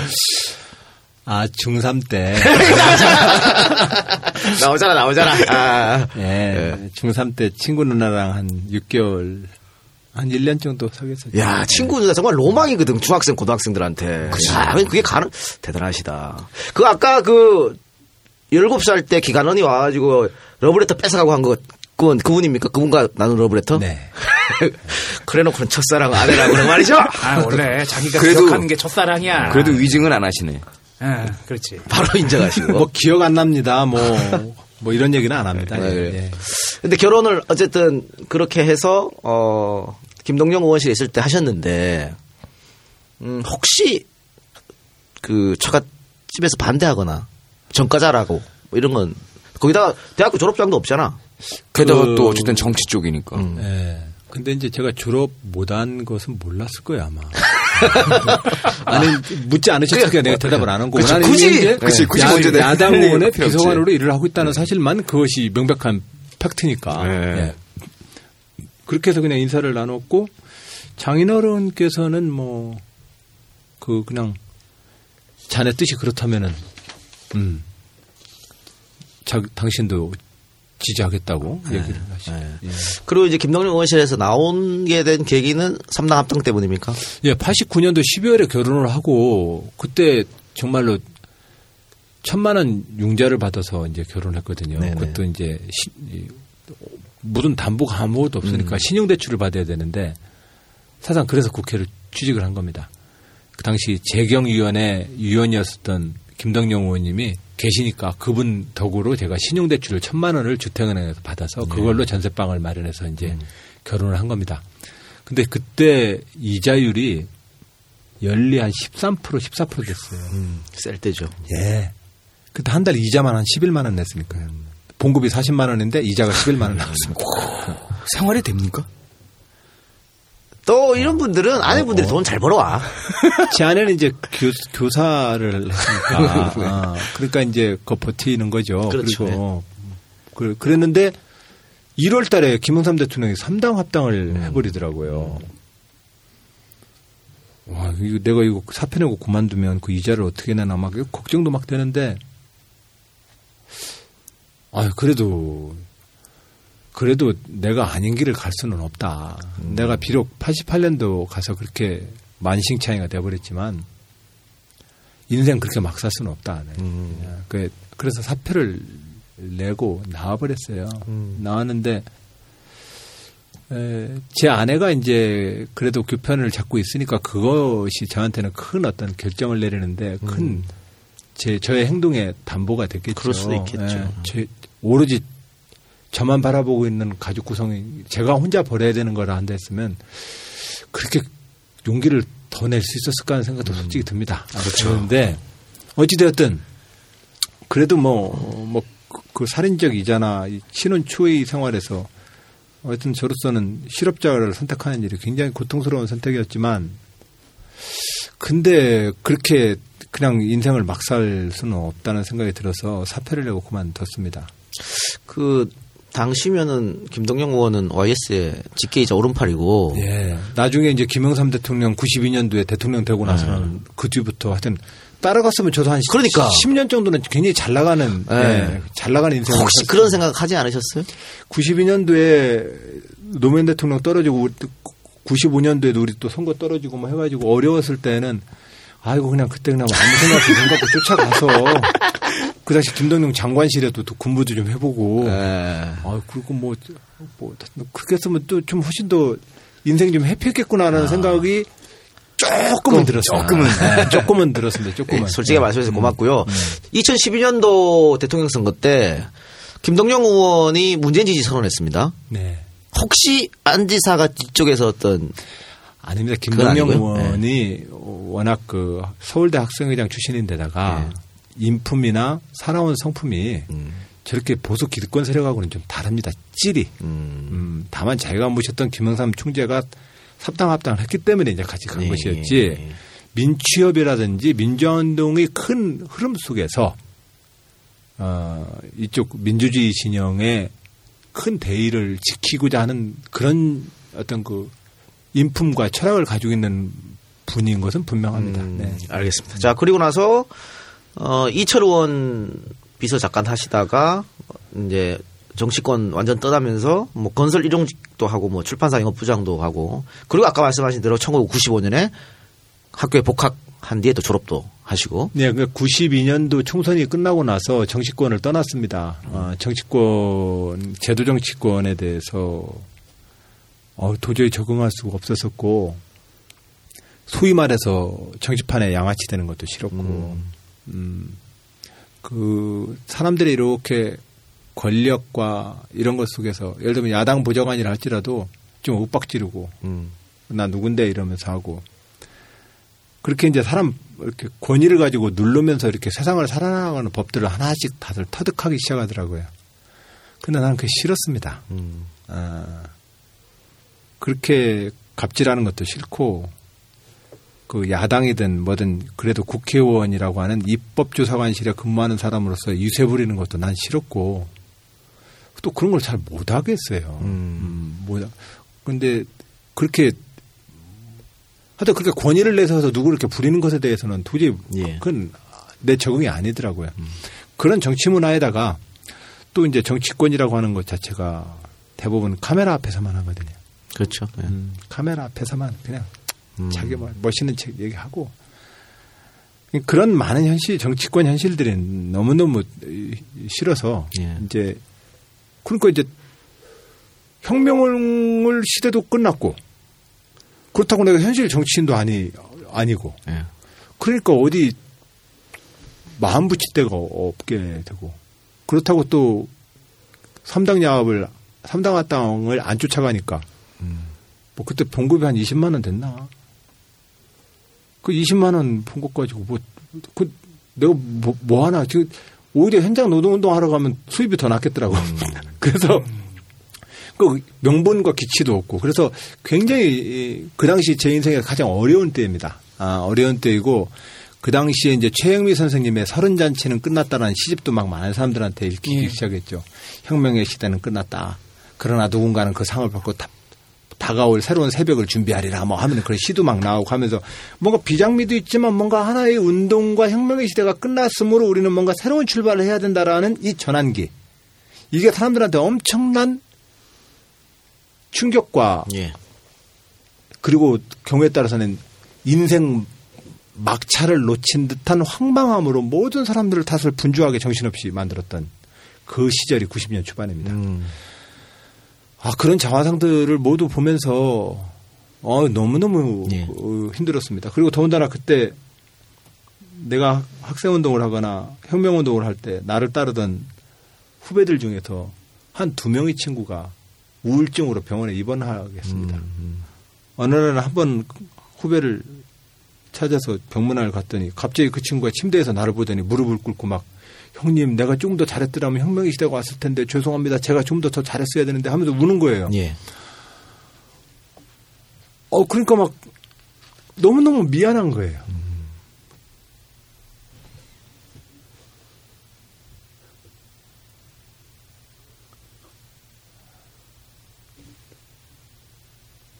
그 어. 커피 좀 마시고 하세요. 괜찮습니다. 예, 하나만. 예.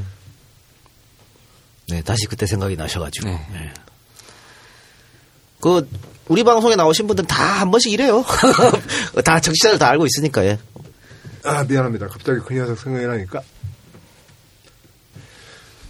어, 어찌됐든 뭐 남의 집 교환 자식들 정의와 민주주의라는 이름으로 신세 조직했잖아요. 예, 네. 그 시대는 다 끝났지만 그 아이들의 청춘은 다 망가졌거든요. 그렇죠.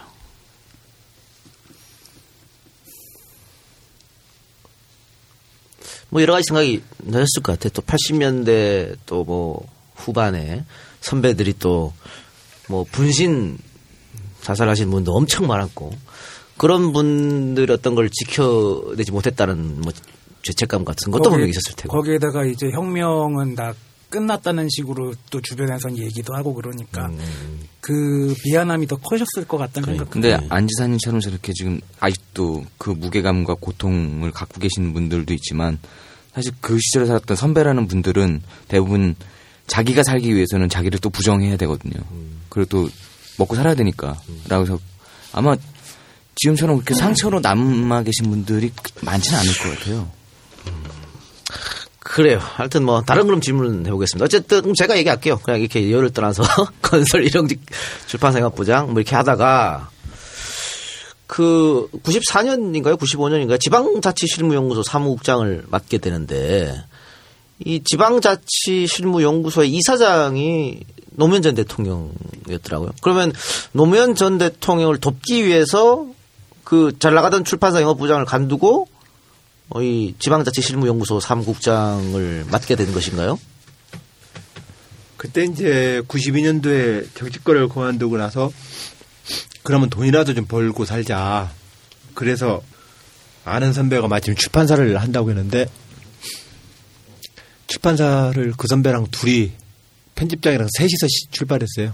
어, 그래서 셋이서 이제 출발했는데 나는 이제 출판사 영업부장을 하기로 하고 그래서 이제 원래는 사회과학 출판사점이었는데 하여튼 뭐 이제 좀 더 수입이 좋은 무협지 출판을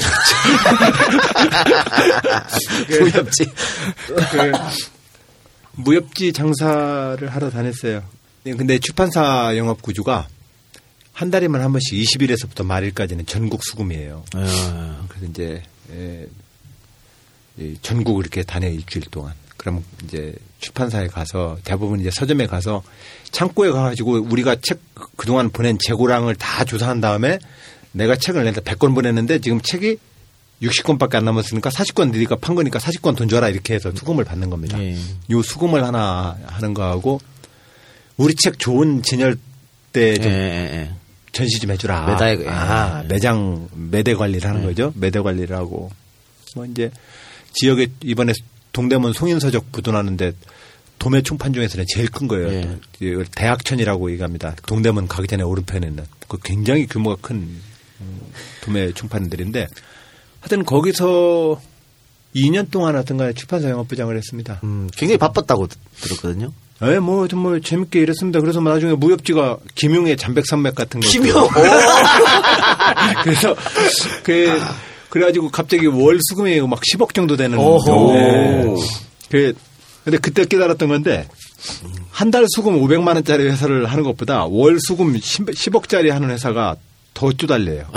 예. 그리고 월 한 500만 원에서 1000만 원 수금하러 가는 영업부장은 사실상은 교보문고나 어디 가봤자 명함도 못 내밀어요. 음. 아, 뭐 해냄 출판사, 뭐 사계절 출판사 이런 큰 출판사들 영업부장은 딱 가면 막 교보문고 주임들이랑 이렇게 앉아서 막 노는데 우리 같이 막 거의 미미한 출판사들은 거의 그 매장에 있는 언니들한테 말 걸기도 우리 는 힘들어요. 왜냐면 많은 너무 영업부장들이 많으니까. 제가 교보문고에 가서 그 매장 관리하는 그, 그 여직원분하고 직원분이랑 말트고 명함 주기까지 한 3개월 걸렸습니다. 사람들 그렇게 많은데 그 일단 인사라도 아- 그분은 나에 대해서 주목을 안 해주죠. 음. 그것을 한 1년 반 이렇게 했더니 지방 출장 갔다 올 때마다 감기가 걸려버리더라고요. 감기가 에, 낯선 도시 대구 뭐 경주 포항 낯선 도시 여행 속에서 네. 007 가방 들고 신사복 입고 007 가방 들고 그 여관방에 들어가서 가만히 드러나 있다 보면 어 내 인생이 지금 어디 흘러가고 음. 있는 거지? 난 혁명하려고 그랬는데 그러니까. 예. 내가 혁명하려고 했는데 지금 무협지 팔고 다니네. 이런 생각. 예, 예. 그래가지고 출장 한 번만 갔다 오면 온팡 감, 몸살 감기가 걸렸어요.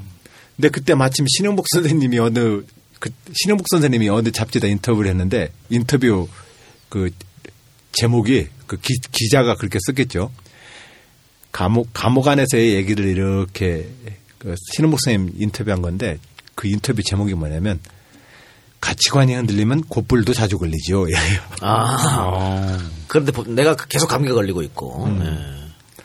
원인을 찾으셨네요. 여기. 아, 그렇죠. 네. 내 인생에 대한 내 가치와 신념에 대해서 그것이 부패처럼 떠다니니까 난 너무너무 계속 아픈 거예요. 바로 그러할 때쯤에 이제 도저히 못 견디겠다 싶어서 학교를 93년도에 말에 복학을 하게 해서 학교 가서 공부를 좀 더 해봐야 되겠다. 도저히 안 되겠다.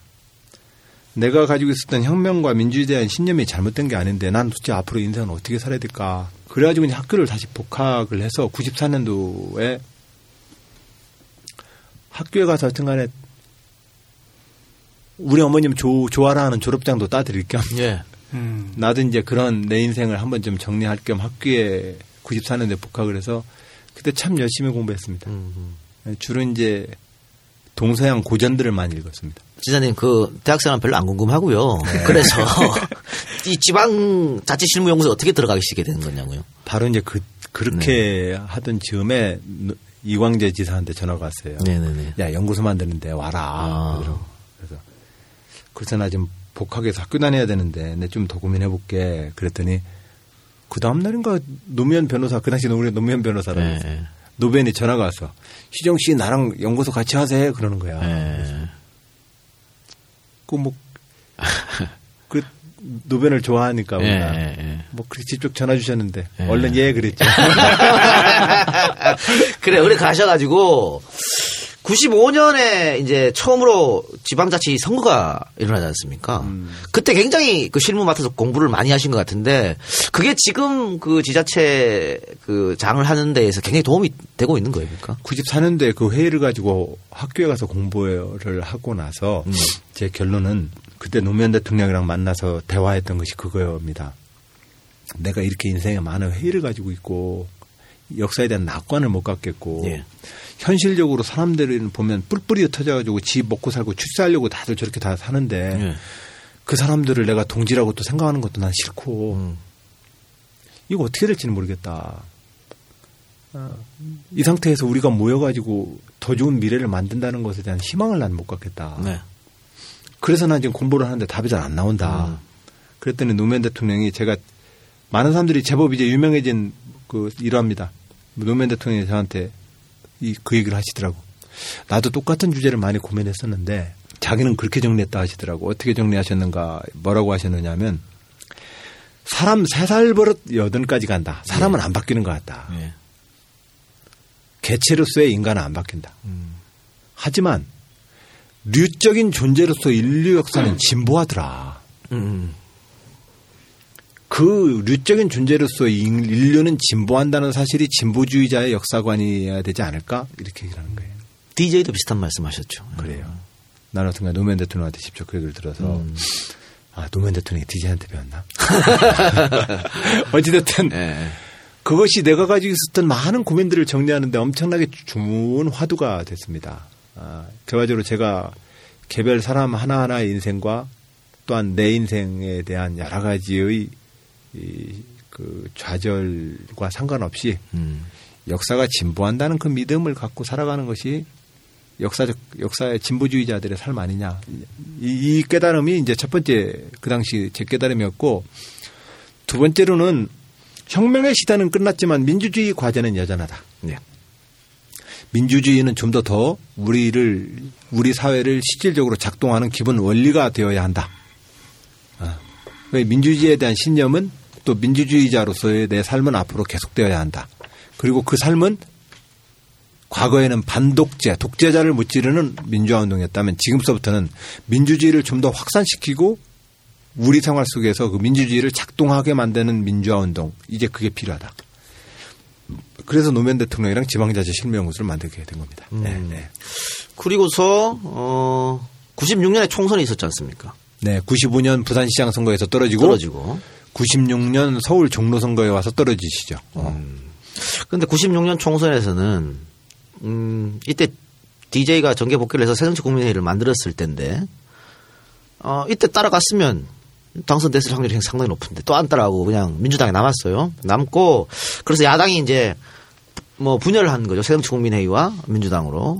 95년에 조선 시장님이 당선되면서 우리는 야당의 승리를 맛봤죠. 예. 근데 95년 6월, 5월 530 지방자치 선거가 끝나고 나자마자 6월 달에 김대중 대통령께서 영국에서 귀국하시면서. 정계 복귀를 하면서 새정치 국민회를 만들어 버렸습니다. 근데 이 새정치 국민회를 만들었는데 그렇게 하루아침에 당을 깨고 나가는 거에 대해서 동의할 수가 없었습니다. 음. 제가 요즘 손학규 대표 뭐 왜 자꾸 이렇게 비판하냐 그러는데 정당이 원- 나는 정당주의자의 원칙으로 보면 그거 옳지 않은 일들이었습니다. 내가 볼 때는. 예.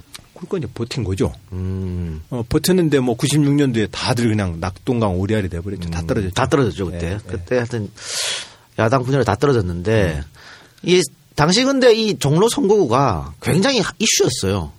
네. 민, 자당에서 이제 신한국당은 박- 당명 변경했지. 이명박. 이명박. 이명박. 국민회의에서 이종찬. 이종찬. 그리고, 노무현. 잔류민주당에서 음. 어, 민주당에서 노무현. 음. 삼 3파전이었죠. 3파전이었으니까. 진다고 생각 안 하셨죠, 솔직히. 아, 우리 노무현 대통령 또 뭐 거리 나와서 연설하면은 막 분위기는 좋아요. 막 다당당될 것 같죠. 근데 근데 근데 농담이 있어요. 옛날에 그, 그 트럭이나 리어카 같은데 유세 차를 몰고 다녀서 그 연단 주변에 2, 300명만 박수 치고 다니면 그 사람은 온 재산을 팔아서라도 끝까지 간대요. 아. 그러니까 그런 우리 우스개 농담이 있는데 어떤 간에 뭐 그건 현장 분위기가 네. 좋다는 거고 아주 처참하게 깨졌죠. 음. 그러니까 2등도 못하고 3등 했었는데 네. 아마 그 종로 그 선거에서 패배하고 굉장히 또 상실감이 크셨을 것 같아요. 그게 이제 사실 노무현 대통령 같은 경우에는 88 때만 한 번 당선되고 92, 95, 96 연속으로 지금 계속 깨지고 있는 그런 상황이죠. 근데 96년 선거는 사실 노무현 대통령으로서는 던지는 수순이었어요. 아, 95년 부산시장 거 떨어지고 사정치 국민회는 못 쫓아갔고 예, 예. 쫓아갈 수가 없었고 그 당시로서는 자기로서는 이미 이미 판은 기울어서 예. 정치할 기회는 없어서 이제 정치 그만두려고 하셨어요 그때. 예, 예. 그만두시려고 했는데 그때 이광재 지사랑 제가 아 그런 식으로 갑자기 집에 갈 수 있냐. 그러면 돌을 던지더라도 멋있게 던진다며 저- 저 집에 가셔야지. 예, 예. 그럼 더 이상 정치하라고 안 할 테니까 그럼 부산서 또 출마를 못 하시겠거들랑 여기 정치 1번지 종로에서 과감하게 산화하시라. 그래가지고 그래야 민주당의 여기 다른 동지들도 예. 정치 1번지에서 정치 스타 노무현이 함께 싸워준다 이래가지고 이 당의 뭐 총선 구도가 예. 잡히지 않겠냐. 손학규는 절대 할 수 없는 내용이죠. 그래가지고 그래가지고 이제 노무현 대통령이 정치 1번지라는 거기서 이제 이 장렬히 산화하셨죠. 사망하시고 나서 그 98년에 이명박이 선거법 위반 아웃 돼가지고 보궐에 당선돼요. 98년대 이제 그래서 그렇죠? 보궐선거 예. 때 근데 이제 국회로 이제 다, 이 재선 의원이야. 예. 어, 다시 들어가게 되는데 어 2000년에 갑자기 당시 노무현 의원이 나 또 부산 간다. 부산. 예. 그때 엄청 말리셨을 것 같아요. 옆에 있었으면서. 대부분 다른 참모들이 반대를 했었는데 저는 찬성했어요. 아, 그랬습니까? 네. 예. 근데 98년 보궐선거에 당선됐던 그 바로 12월에 부산 선언을 해버렸어요. 부산 음. 가겠다고. 어, 그러니까 당선되자마자 10, 그해 12월에 나는 다음 선거에 부산에서 출마한다고 선언을 해버리니까 아니 면 선언이야 뒤집으면 되지 뭐 말을. 어, 하여튼 정치는 타이밍입니다. 음, 주장할 때 정확히 주장하지 못하면 밀려서 주장하게 됩니다. 음. 정확하게 자기가 먼저 맞으면은 의로운 행동이 되지만 가만히 있으면은 밀려서 맞는 매가 있습니다. 정치 모든 것은 그래서 그 타이밍이 매우 중요합니다. 그래서 노무현 대통령은 98년 당선되자마자 그해 12월에 그냥 바로 부산 가겠다가 손을 해버린 겁니다. 그 이제 그래서 부산 선거를 이제 준비하게 됐죠. 물론 2000년 부산 선거는 이제 또 떨어졌죠. 또 떨어요. 다른 비서분들 같이 이제 보좌했던 분들은 그때 막 다른 TV 인터뷰 이런 데 보면 그렇게 하시더라고요. 정말 원망스럽다. 제발 부산에 안 가길 바랬는데 왜 부산이냐. 그냥 종로에 있으시면 되는데. 근데 그 선택 때문에 뭐 대통령이 결국 되신 거고. 그 시절 안희정 지사의 얼굴을 보고 싶으신 분은 종영했나 모르겠는데 무연 두 도시 이야기 보시면은 잠깐 또 안희정 지사 얼굴 나옵니다. 어쨌든 찬성한 그 안희정 지사가 판을 잘 읽은 거네, 뭐 결국은 넓게 본 거네. 예. 자, 우리가 지금 한 시간이 넘었는데 어 야, 시간 났다. 시간이 없어요. 그래서 지금 지금 과거 이야기는 조금 빨리 줄이고 미래 이야기를 좀 한번 해보도록 합시다. 네. 자, 그리고 2003년에 결국은 뭐 대선 자금 문제로 이제 1년 복역하셨는데 좀 억울하지 않으셨어요? 이걸 왜 내가 다 책임져야 되는지. 또 집권하고 나서 다른 뭐 동지들은 소위 말해서 한 자리도 좀 하고 이제 좀 고생했던 거 보상도 받고 하는데 안지사만 그렇게 되셨단 말이에요. 이미 98년도 노무현 대통령이 보- 보궐선거에서 당선돼서 국회의원 됐을 때부터 우리의 가장 큰 아킬레스 건은 노무현 대통령이 영남에서 부총재를 하다 보니까 영남에서 민주당 한다는 것은 정말 바보 취급받았습니다 그때. 네. 김대중 당 뭐 거기에 많은 원외위원장들을 이렇게 조직을 심어서 민주당을 이렇게 꾸려야 되는 책임 있는 부총재로서는 당 네. 부총재인 노무현으로서는 그 원외 지구당 사무실이라도 운영하는 그 영남에서 어려운 동지들한테 뭔가 좀 도움이라도 줘야 되는데 음. 자기가 돈 만들 재주가 없지 않습니까? 네네. 자기가 유리한 것은 변호사 자격증으로 보증 쓰는 것밖에 없었습니다. 음. 음. 그러니까 그 보증 썼던 것이 물려가지고는 장수채나 사업을 네. 덜컥 안아버린 거예요. 음.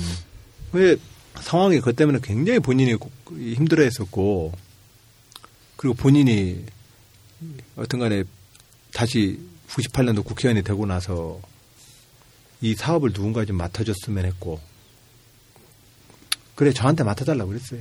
그래서 이제 예 그럼 내가 정치적으로 당신 도와주는 것보다도 이걸 도와주는 게 당신에게는 가장 큰 도움이 된다고 나는 생각을 했었고 그래서 그 그냥 사업 맡았죠. 맡아서 이제 열심히 사업을 한 또 물장사를 2년 예, 예. 했습니다. 예. 그 생수 사업 알고 해보니까 어렵더라고요. 한 번은 막 대리점에서 전화가 왔어요. 여기 고객 한 분이 크게 불평을 하는데 누가 가서 이걸 안 하면 뭐 소비자 고- 고발원에 신고하고 방송국에다 연락한다고.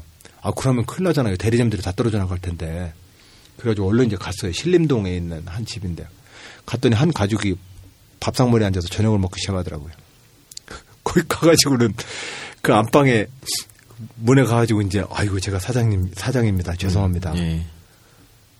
그분의 이제 문제제기는 뭐냐면 말통 물 안에 녹주가 꼈다 이거예요. 예, 예, 예. 니들 이거 논물 파다가 장사하는 거 아니냐 이거야. 음, 그래가지고 막 이제 그, 그, 그, 그 주인집 아저씨는 파자마 바람을 앉아가지고 밥 먹고 있는데 거기 가가지고 이제 운목에 앉아서 이제 거기 네. 무릎 꿇고 앉아가지고는 아이고 죄송합니다 하고서는 음. 근데 말이죠 이저 이 그 어르신 조금만 고정하고 생각해 보시라고 이게 수돗물 같으면 녹조가 안 낀다고 음. 생수이기 때문에 끼는 거라고 그래가지고는 팍팍 빌어가지고는 그 통을 이제 언뜻 안고 나왔어요 반년 동안 공짜로 물 주겠다고 하고 음. 그래서 이제 통을 이제 안고 나오는데 나오는데 열이 받아 죽겠는 거야 예. 어? 아, 대리점 사장들이 그거 좀 자기들이 해결하면 좋은데 대리점 사장들은 여차하면 핑계를 대고 자기가 지원 물량 받아먹은 거 다 떼고서 도망가려고 하는 그런 나쁜 심보의 대리점도 있거든요. 그렇죠. 음, 그러니까 이제 본사 사장이 계속 나, 그것을 몸으로 때워야 되는 거예요. 하여튼 뭐 2년 동안 해서 물량을 굉장히 키워놨는데 결과적으로 원래 노무현 대통령이 보증 썼었던 그 옥천 공장의 관정, 물 관정에 문제가 생겨서 더 이상 사업을 하는 그 의미가 없어졌어요. 예. 음, 그래서 그때 만세를 불어, 불- 불렀죠. 그러니까 억울하지 않으셨냐고. 아, 그 얘기 다 말했구나. 예. 또 재밌잖아요. 그, 그, 다 그게 노무현 대통령이 저를 좋아해줬고, 나도 노무현 대통령이 좋았고, 음. 그렇게 해서 서로 시작한 인연인데 뭐 서로 원망할 건 뭐 있어요. 서로 좋아서 시작한 인연인데. 뭐 그, 우- 지사님이야 그렇게 생각할 수 있지만 그 가족분들이 되게 힘들어했다고 해요. 그러니까 특히 아이들. 2003년도에 노무현 대통령이 국민과의 첫, 저, TV 국민과의 대화 시간을 하다가 어느 기자가 요즘 나라중금 사건으로 안희정 씨가 검찰에 소환되는 동 이렇게 하니까 어떻게 생각하십니까? 이렇게 물어보니까 갑자기 대통령이 안희정 씨는 나의 동업자입니다. 이렇게 대답을 한 거예요. 가뜩이나 대통령 어법에 대해서 불만인데 국민들이 거기다가 30대 중반에 젊은 참모한테 대한민국 대통령이 동업자라고 얘기를 해버리니 이게 좀 난리가 나왔어요. 나 집에서 텔레비를 딱 보는 순간에 아이고 큰일 났다 저거. 내가 저 젊은 동업자 소리를 들으니까 내가 앞으로 내, 아- 내 앞길이 이게 정말 보통 장난이 아니겠구나 생각이 확 드는 거예요. 이- 지금 이렇게 논리적으로 설명하지만 이제 느낌이 안 좋았어요. 예, 예. 아 나한테 대통령이 동업자라고 해줬네. 아, 뭐 이런 기분보다는 아니고, 예, 예. 뭔가 좀 이상한데 상황이. 그래가지고는 그래가지고 한 1, 2중 뒤엔가 대통령이 일요일 날 그 밥 먹으러 들어오라고 연락이 와서 아 최순실하고 박근혜 관계는 아닌데 자꾸 아, 자꾸 신경이 쓰이던데 아, 나는 그냥 예. 예, 뭐 나는 뭐 비선 실세도 아니고 비선 허세이였기 때문에 예. 가서 대통령한테 여쭤봤죠. 왜 뭐하러 동업자라고 그렇게 표현을 하십니까? 그 뭐 그런 말 안 해도 내가 그 서운치, 서운치 않을 건데. 그랬더니 대통령이 그러더라고. 자네야 내가 충분히 자네 마음을 내가 왜 모르나. 근데 남들 다 이러고 있는데 자네 혼자 집에서 그러고 고생하고 있으니 자네 부모나 가족들이 뭐 어떻게 보겠어. 음, 자네 부모님들이나 자네 가족들 때문에 그렇게 표- 말해고, 말해주고 싶었네. 그러시더라고. 음. 노무현 대통령께서는 그 이후에도 아마 그런 마음을 많이 갖고 계셨던 것 같아요. 그 영상에도 남아 있는데 안희정에게 빚을 많이 졌다라고 말씀하시던 중에 이게 눈물 짓는 영상이 화제가 됐었거든요. 다큐에도 나옵니다. 예. 근데 이상하다. 네. 여기다 왜 오늘 왜 이렇게 눈물샘이 그러지? 근데 오늘 내가 지금 정서적으로 좀 지쳐있나? 어, 왜 그러지? 근데 거기 앉으면 다 그렇다니까요. 아 그래 여기 원래 그런 데 그게 원래 명가가 그래요. 거기 앉으면 다 그래요. 근데 약간 여기가 남산 지하실 분위기인데 거기 거의 지하실 분위기인데. 그래요. 아, 아, 아, 예, 하여튼 하여튼 행복했어요. 난 노무현 대통령이랑 만나서 정말 네. 행복했습니다. 알겠습니다. 예. 자, 뭐 이 뒷이야기는 우리 청취자들 다 아실 테고 아. 오늘 뭐 안지사를 초청한 거는 안지사의 살아온 얘기도 듣지만은 앞으로의 포부나 계획 뭐 이런 거 왜 대통령을 나가려고 하는지 이런 걸 들어보려고 하는지 아니까 광고 듣고 와서 그 얘기 계속 하겠습니다.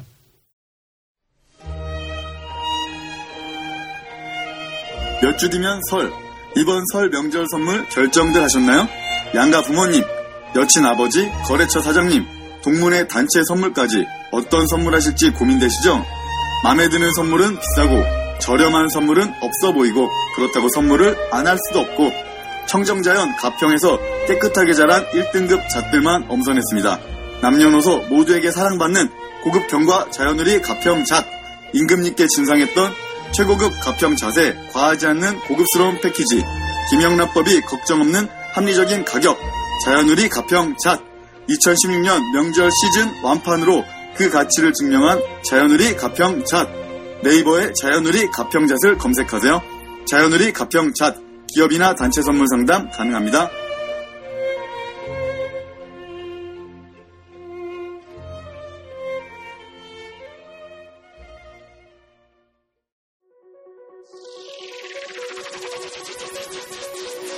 안녕하세요. 팟캐스트 청취자 여러분.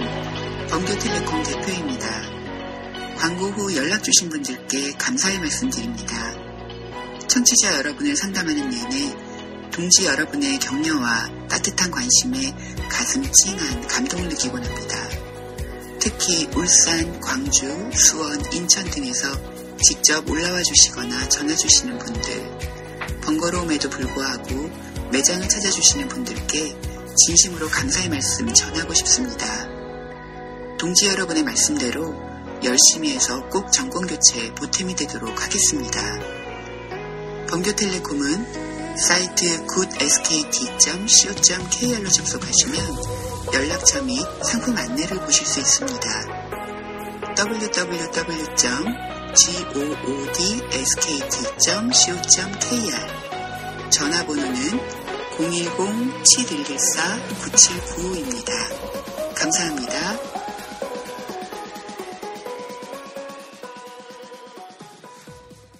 네, 광고 듣고 왔습니다. 아, 자연우리. 자, 이게 우리 한 번 했었는데, 우리가, 우리 한 게 아니고 청정국에서 했나? 정찰바에서 했나? 근데 굉장히 네. 광고 효과가 좋았다더라고. 예. 이제는 더 좋겠지. 여러분들 이제 힘을 보여주시기 바랍니다. 예. 예, 네이버에서 자연누리 검색하시면 되고요. 예. 어, 천연이라 그러니까. 예. 예, 김영란법에 저촉되지 않는 선물 세트도 구비돼 있다고 하고 또 가평이 자시 좋거든. 아. 가평이 자시도 특산품이죠. 거기 예. 나오는 잣들이 맛이 좋습니다. 자, 여러분들 선물 세트 필요하시면 자연우리 네이버 검색하셔서 어, 선물 세트 준비하시기 바랍니다. 그리고 또 하나 광고는 어, 번개텔레콤. 네. 이것도 선물 세트인가? 아 근데 졸업 입학식이잖아요. 아, 졸업 입학식이니까. 그러다 보니까 예. 아무래도 이번 기회에 스마트폰 하나 마련해야 되지 않겠니? 혹은 효도폰. 이번 기회에 스마트폰 하나 바꿔야 되지 않겠니? 아니면은 아버님 이번 기회에 호- 효도폰 하나 마- 자 마련하시죠. 이런 거 있겠죠. 사장님이 저번에 광고를 했는데 네. 뭐 이게 효과는 좋았는데 감사의 말씀 전해달라고 왔더라고요. 음. 전라도 광주에서 일부러 오셔서 광고 조언도 해주신 조영택님, 울산의 박만규님, 제주도의 원석호님 감사드립니다. 아유, 전국에서 서울로 다 오셨어? 네, 이벤트가 소소하게 있네요. 어, 근본 이벤트 소개입니다. 포켓파이 6개월 사용 후 반납 조건으로 스팟 이벤트 진행합니다. 사이트에 상세히 올려놨으니까요. 여러분들 확인 바랍니다. 사이트하고 주소 소- 소개시켜줘요. 네, 사이트는 good SKT, 그러니까 g o o d skt.co.kr. 전화번호. 전화번호는 010-7114-3333. 네. 010-7114-3333. 여러분, 많은 애용 부탁드립니다. 네, 어, 광고 설명해 드렸고, 오늘 보통 우리가 이렇게 녹음을 하게 되면, 일부 끝날 때쯤이면은 이제 많은 분들이 나가시는데, 아직도 그냥 다리 아픈 데도 서서 계속 듣고 계셔요. 어, 안 지사의 인기를 실감하는 게 아닌가, 이런 생각 들고. 가장 촉망받는 대선 후보 아니겠습니까? 아, 그러니까. 아, 나 아까 사진 찍은 내가 구석에서 찍었어. 계속 밀려가지고. 아, 진짜. 처음이지, 이런죠? 이런 데 처음이지. 아, 나무로, 아까 다 나무로 갔다더니 말이야. 나 최- 구석으로 밀어놓고. 아니, 최소한 똥개도 자비지에서 먹어준다고 하는데 이제 그러니까. 가가 안가에서 밀렸어, 지금. 밀렸어. 아, 내 줄은 없었고 다 그냥 안지사 줄이었어. 그래요. 자 그러면 어, 인물탐구 2부 이제 앞으로 예 안희정, 안희정의 미래, 안희정의 비전에 대해서 알아보는 시간을 갖도록 하겠습니다. 자 오늘 녹음 날이 12일인데 열흘 뒤인 1월 22일에 공식 출마를 선언하겠다라고 하셨어요. 날짜가 22일인 이유가 있을 것 같습니다. 우리 스탭들이 그렇게 정해서 저는 자세한 내용 어떤 선언적인 의미가 있거나 이런 것들은 아닙니까?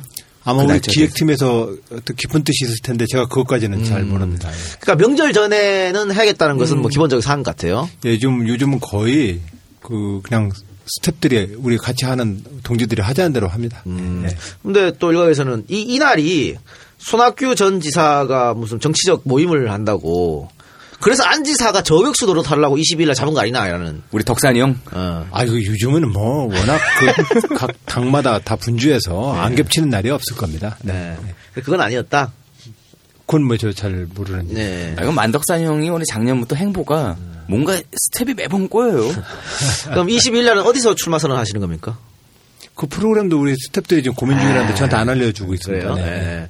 어쨌든 그게 좀 많이 이슈가 돼서 어, 또 명절 때 다들 모여가지고 안희정 지사 이야기를 좀 많이 해서 지지율이 좀 올랐으면 하는 바람인데 감사합니다. 네.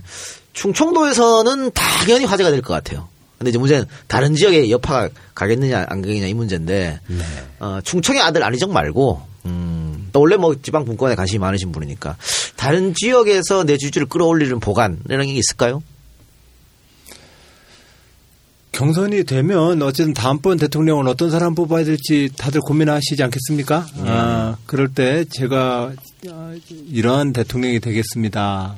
에, 제, 라는 어떤 저의 생각들이 또 국민들께 잘 있는 기회가 있을 거라고 생각합니다. 거기서 화두가 뭡니까? 지금 보면 언론, 언론 인터뷰 보면 뭐 통합도 말씀하신 것 같고, 뭐 시대 교체 이런 것도 말씀하신 것 같고, 그러니까 안희정이 지금 경선에 나가면서 던지는 그 화두를 하나, 한 단어나 두 단어로 해보면 뭐가 있을까요?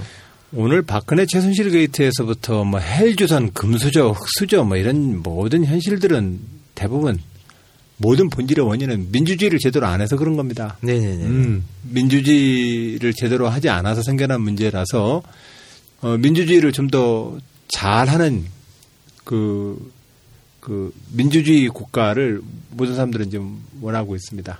예. 그런 측면에서 다음 시대에 우리가 지금 선택해야 될그 다음 정부의 과제는 민주주의로서 정의와 평화를 지키는 나라일 것입니다. 예. 참여정부 때 뭐 지금 거리에서 다 살펴보셨을 건데 이라크 파병할 때 우리 지지자들이 엄청 많이 반대를 했어. FTA도 그렇고 굉장히 어려움이 있었을 텐데 이번에 최근에 그 안지사님 언론과 인터뷰한 거 보니까 사드 문제를 이렇게 함부로 건들 수가 없다라고 발언을 하셔가지고 또 야권 지지자들이 약간의 반발이 있는 것 같습니다. 예. 근데 뭐 거두절미하고 약간 좀 뭐 일부 언론에서 잘못 어, 표현했던데 제가 대통령이라면 사드를 저렇게 턱하고 안 받죠. 그거야 그렇겠죠. 예, 예, 예. 저 사람이니까 그렇게 받은 네. 거고. 예. 아무 생각 없이 덕국수로 받은 것이죠. 어, 그러나 전임 정부가 협상했던 전통적 우방이나 한미 전략 동맹 내에서 전임 정부가 서로 협상하고 합의했던 것들을 다음번 정권 받겠다고 얼른 뒤바뀌는 음. 거 아닙니다. 음, 그거는 굉장히 위험한 일입니다. 음. 어, 아무리 화가 나더라도 오랜 친구한테 어, 무언가를 번복해야 될 때는 좀 그만의 어떤 과정을 좀 필요로 합니다. 네. 음. 그래서 지금 사드를 놓고 지금 야당이 잡으면 당장 무효화시키겠다 네. 이것은 신중한 외교적 언사들이 아닙니다. 어, 그건 오히려 이 사드 문제의 가장 원인이 되고 있던 것, 그 원인이 되고 있는 것은 북핵 문제입니다. 예. 음.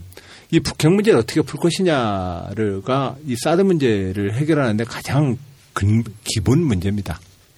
이것을 놓고 지금 중국하고의 경제적인 어떤 어떤 피해나 경- 중국과의 한중 관계에서의 많은 우려들만을 강조해서 이것을 없던 일로 하자고 하는 것들도 대한민국이 안보 외교 전략에 굉장히 또 충격을 주게 돼 있습니다. 예, 그렇죠. 또 한미의 전략적 동맹만을 자꾸 강조해서 무조건 해, 이거 대책 없이 찬성만 해야 된다고 하는 것도 답이 아닙니다. 그렇죠. 핵심은 북핵 문제입니다. 이 북핵 문제를 실제로 풀어야 합니다. 제가 이번에 대통령으로 도전하는 건 5천만 명이 모두 모여서 한 명의 지도자를 대표자를 뽑는 일입니다. 이건 지역 대표자도 아니고 계층의 대표자도 아니고 진보와 보수의 대표자만 얘기하는 게 아닙니다. 그건 5천만 명 모두가 공통의 이해관계와 우리가 합의를 해야 될 어떤 의제를 잘 다루어지길 바라는 겁니다. 저는 제가 가지고 있는 민주주의 지도력과 제가 가지고 있는 민주주의 잘하는 나라 좀 만들어보자라고 하는 건 현재의 대한민국 헌법과 민주주의 체제를 어떻게 운영할 것인가에 대해서 새로운 비전이 저에게 있다는 말씀을 드리고 싶은 겁니다. 노태우 김영삼서부터 지금 박근혜까지 30년이 흘렀습니다. 이 헌법 체제 내에서 우리가 어떤 식으로 해야만 우리는 5천만 명의 국가의 공통의 목표를 가지고 우리는 힘을 모아낼 수 있을까요? 우리 역사 자체가 지금 분열해가지고 맨날 깨져온 역사 아니에요? 120년 전에도 그래서 나라 망가뜨렸잖아요. 예. 임진왜란 때도 그랬잖아요. 병자호란 때도 그랬잖아요. 그럼 실질적으로 우리는 내가 정의다 선이다라고 얘기하기 전에 이 국가적 분열 상태에서 우리가 꼭 단결해야 될 뭐 어떠한 대목에 대해서는 우리는 지금 단결을 해야 돼요. 네. 근데 지금 이제 대북 정책 하나마저도 지금 정권 바뀔 때마다 이렇게 손바닥을 뒤집어 버리면 그게 국가 나라일 수 있습니까? 알겠습니다. 어떤 말씀인지 충분히 이해가 가고요. 제가 통합의 리더십을 강조하고 저의 네. 도전을 통해서 저를 대통령 시켜달라고 하는 이유는 대통령은 그 일하라고 뽑는 겁니다. 예. 어. 그래서 5천만 명의 미래의 안전과 생명 그들의 경제적 이익을 지키라고 있는 게 대통령입니다. 정파의 이름으로 상대방 해꾸지 확실하게 혼내달라고 뽑는 게 대통령 아닙니다. 네, 알겠습니다. 네. 그러니까 그 전임 정부가 해- 했던 거 뭐 잘못된 결정이라 해도 그걸 확 뒤집는 것은 한미 동맹상 문제가 있다. 좀 생각해 보겠다는 뜻으로 이해하고요. 전혀 그건 그렇게 뒤집는 것은 대한민국의 이익에 도움이 안 됩니다. 좀 예. 이- 이 질문 들어볼게요. 지금 트럼프가 음, 후보 시절부터 계속 얘기했습니다. 그 주한 미군의 방위 분담금을 지금보다 100% 인상하겠다. 만일 대통령이 되면 이 문제는 이것도 협상이 필요할 텐데 미국이 아무리 동맹이라도 지금보다 100% 인상해달라고 하더라도 다 해줄 수는 없는 거 아니겠습니까? 지금 우리 방위 분담률이 해외 미군 주둔지에 있어서의 분담률에서 가장 높은 수준의 분담률을 우리나라가 보이고 있는데 거기에 100% 어떻게 옮기, 옮기- 음, 올립니까? 그 100% 넘기면 아마 더 줘야 될 걸 현찰로? 그렇죠. 예, 그렇기 때문에 이제 오히려 이렇게 봐야 됩니다. 제가 오늘 낮에 대학 청년 학생들이랑 그 특강을 하다가 어이 젊은이들 우리나라가 약소국이라고 너무 비굴하거나 모욕감은 갖지 말아. 그러나 우리가 가지고 있는 전 세계의 이 열강의 질서내에서 우리가 처해 있는 현실은 절대로 잊지 말어. 비굴하지도 말고 그렇다고 오버하지도 말어. 그 길이 우리 대한민국이 가야 될 길이라고 난 믿네. 청년들이 청년들이 그래 우리나라는 별 수 없어 어느 한쪽에 붙어 먹여야지 뭐 이런 식으로 빠져도 안 되고 그것도 우리가 살 길이 아니고 그래 우리는 자주노선으로 갈 거야 어떤 놈이 뭐라고 해도 그것도 불가능한 길입니다. 예. 자그 길 내에서 우리는 새로운 어떤 국가 전략을 만들어야 되는데 그 속에서 트럼프의 요구도 있고 시진핑의 요구도 있고 아베의 요구도 있고 어떻게든 간에 정권 유지해보자는 김정은의 요구도 있는 겁니다. 네. 여기서 어떠한 길을 걸어야 될지 핵심은 우리 5천만 명 우리 모두에게 이익이 되거나 우리 안전을 지키는 쪽으로 결정해야 합니다. 음. 예. 그래서 경우에 따라서 아이 그래 니들 내가 다, 다 물어줄게 와 이래야 될 경우도 있고 음. 이제 그런 측면에서 트럼프의 방위비 분담 요구를 가지고서 지금 당장 뭐 가타부타 얘기할 거 없습니다. 예, 그건 만약에 트럼프가 방위비 분담을 요구하면 미국은 아시아 역내에서 우리한테 뭔가를 더 줘야 합니다. give and take입니다. 그렇죠. 정확하게 내가 받을 것과 줄 것이 있으면 뭐든지 서로 간에 deal이 가능한 것이 국제외교입니다. 그렇게 해서 우리 나는 5천만 명의 이익과 생명을 지키렵니다. 예. 내가 뭐 가장 중요한 것은 국익이다. 이렇게 말씀으로 정리를 하겠는데 어쨌든 한미 동맹의 중요성을 강조하셨는데 위안부 합의 문제가 또 있습니다. 일본이랑 한. 근데 이건 사실은 그 일본이랑 합의하면서 뒤에 미국이 있다는 것은 누구나 다 아는 사실이고 이게 또 한미일 동맹이랑 연관되는 거란 말이죠. 그러면 만약에 집권하시면 이건 어- 이 문제는 어떻게 하실 겁니까? 이것도 그대로 가는 겁니까? 그러면? 일본이 과거사, 일본의 침략의 역사와 인권의 문제를 다루는 문제와 예. 현실의 한일과 국가 간의 현안을 다루는 문제는 좀 분리해야 합니다. 나는 우리 진보 진영과 우리 국민 여러분들께 대통령이 된다면 호소할 겁니다. 이 두 개를 분리하지 않으면 우리 모두에게 불이익이 옵니다. 우리가 현실적으로 경제적 이익과 미래를 향해서 우리가 취해야 될 것은 취해야 합니다. 그러나 그것은 과거를 없는 일로 덮자는 것도 아니고 그 정부가 나서가지고 위안부 할머니를 협상해가지고 없는 일로 만드는 그런 짓은 하지 말아야 합니다. 그러나 우리는 아시아의 침략의 역사, 2차 세계대전의 하- 일본의 이 침략의 역사 내에서 미일 동맹 축으로 그것이 대- 중국에 대한 봉쇄 전략으로 가버리면 대한민국은 갈 데가 없습니다. 그러면 일본을 효과적으로 아시아의 다자 평화 체제로 끌어들일 만한 전략을 써야 합니다. 예. 그런데 지금 현재 지금 과거사 문제를 가지고 계속해서 이런 식으로 싸워버리면 그것을 현안으로 전면에 내세워버리면 아무것도 못 풀게 됩니다. 그러니까 이명박 대통령이 그냥 독도 가서 코스프레만 하고 마는 겁니다. 그건 자기 국내 정치를 하는 것이지 5천만 명의 미래를 향해서 어떤 일도 하는 게 아닙니다. 지금 지금 박근혜 대통령의 사드도 북핵과 대한민국 5천만 명 안전을 위한 행위가 아닙니다. 보수 코스프레를 할 뿐이죠. 예. 그러니까 이런 식의 정치를 하기 때문에 진보든 보수든 지금 국민들한테 미래를 이끄는 지도자라고 신뢰를 못 얻는 겁니다. 자꾸 저한테 제가 지금 뭔가 화끈하지 않다고 다른 후보들이랑 비교를 해서 저를 얘기하는데 저는 호소할 겁니다.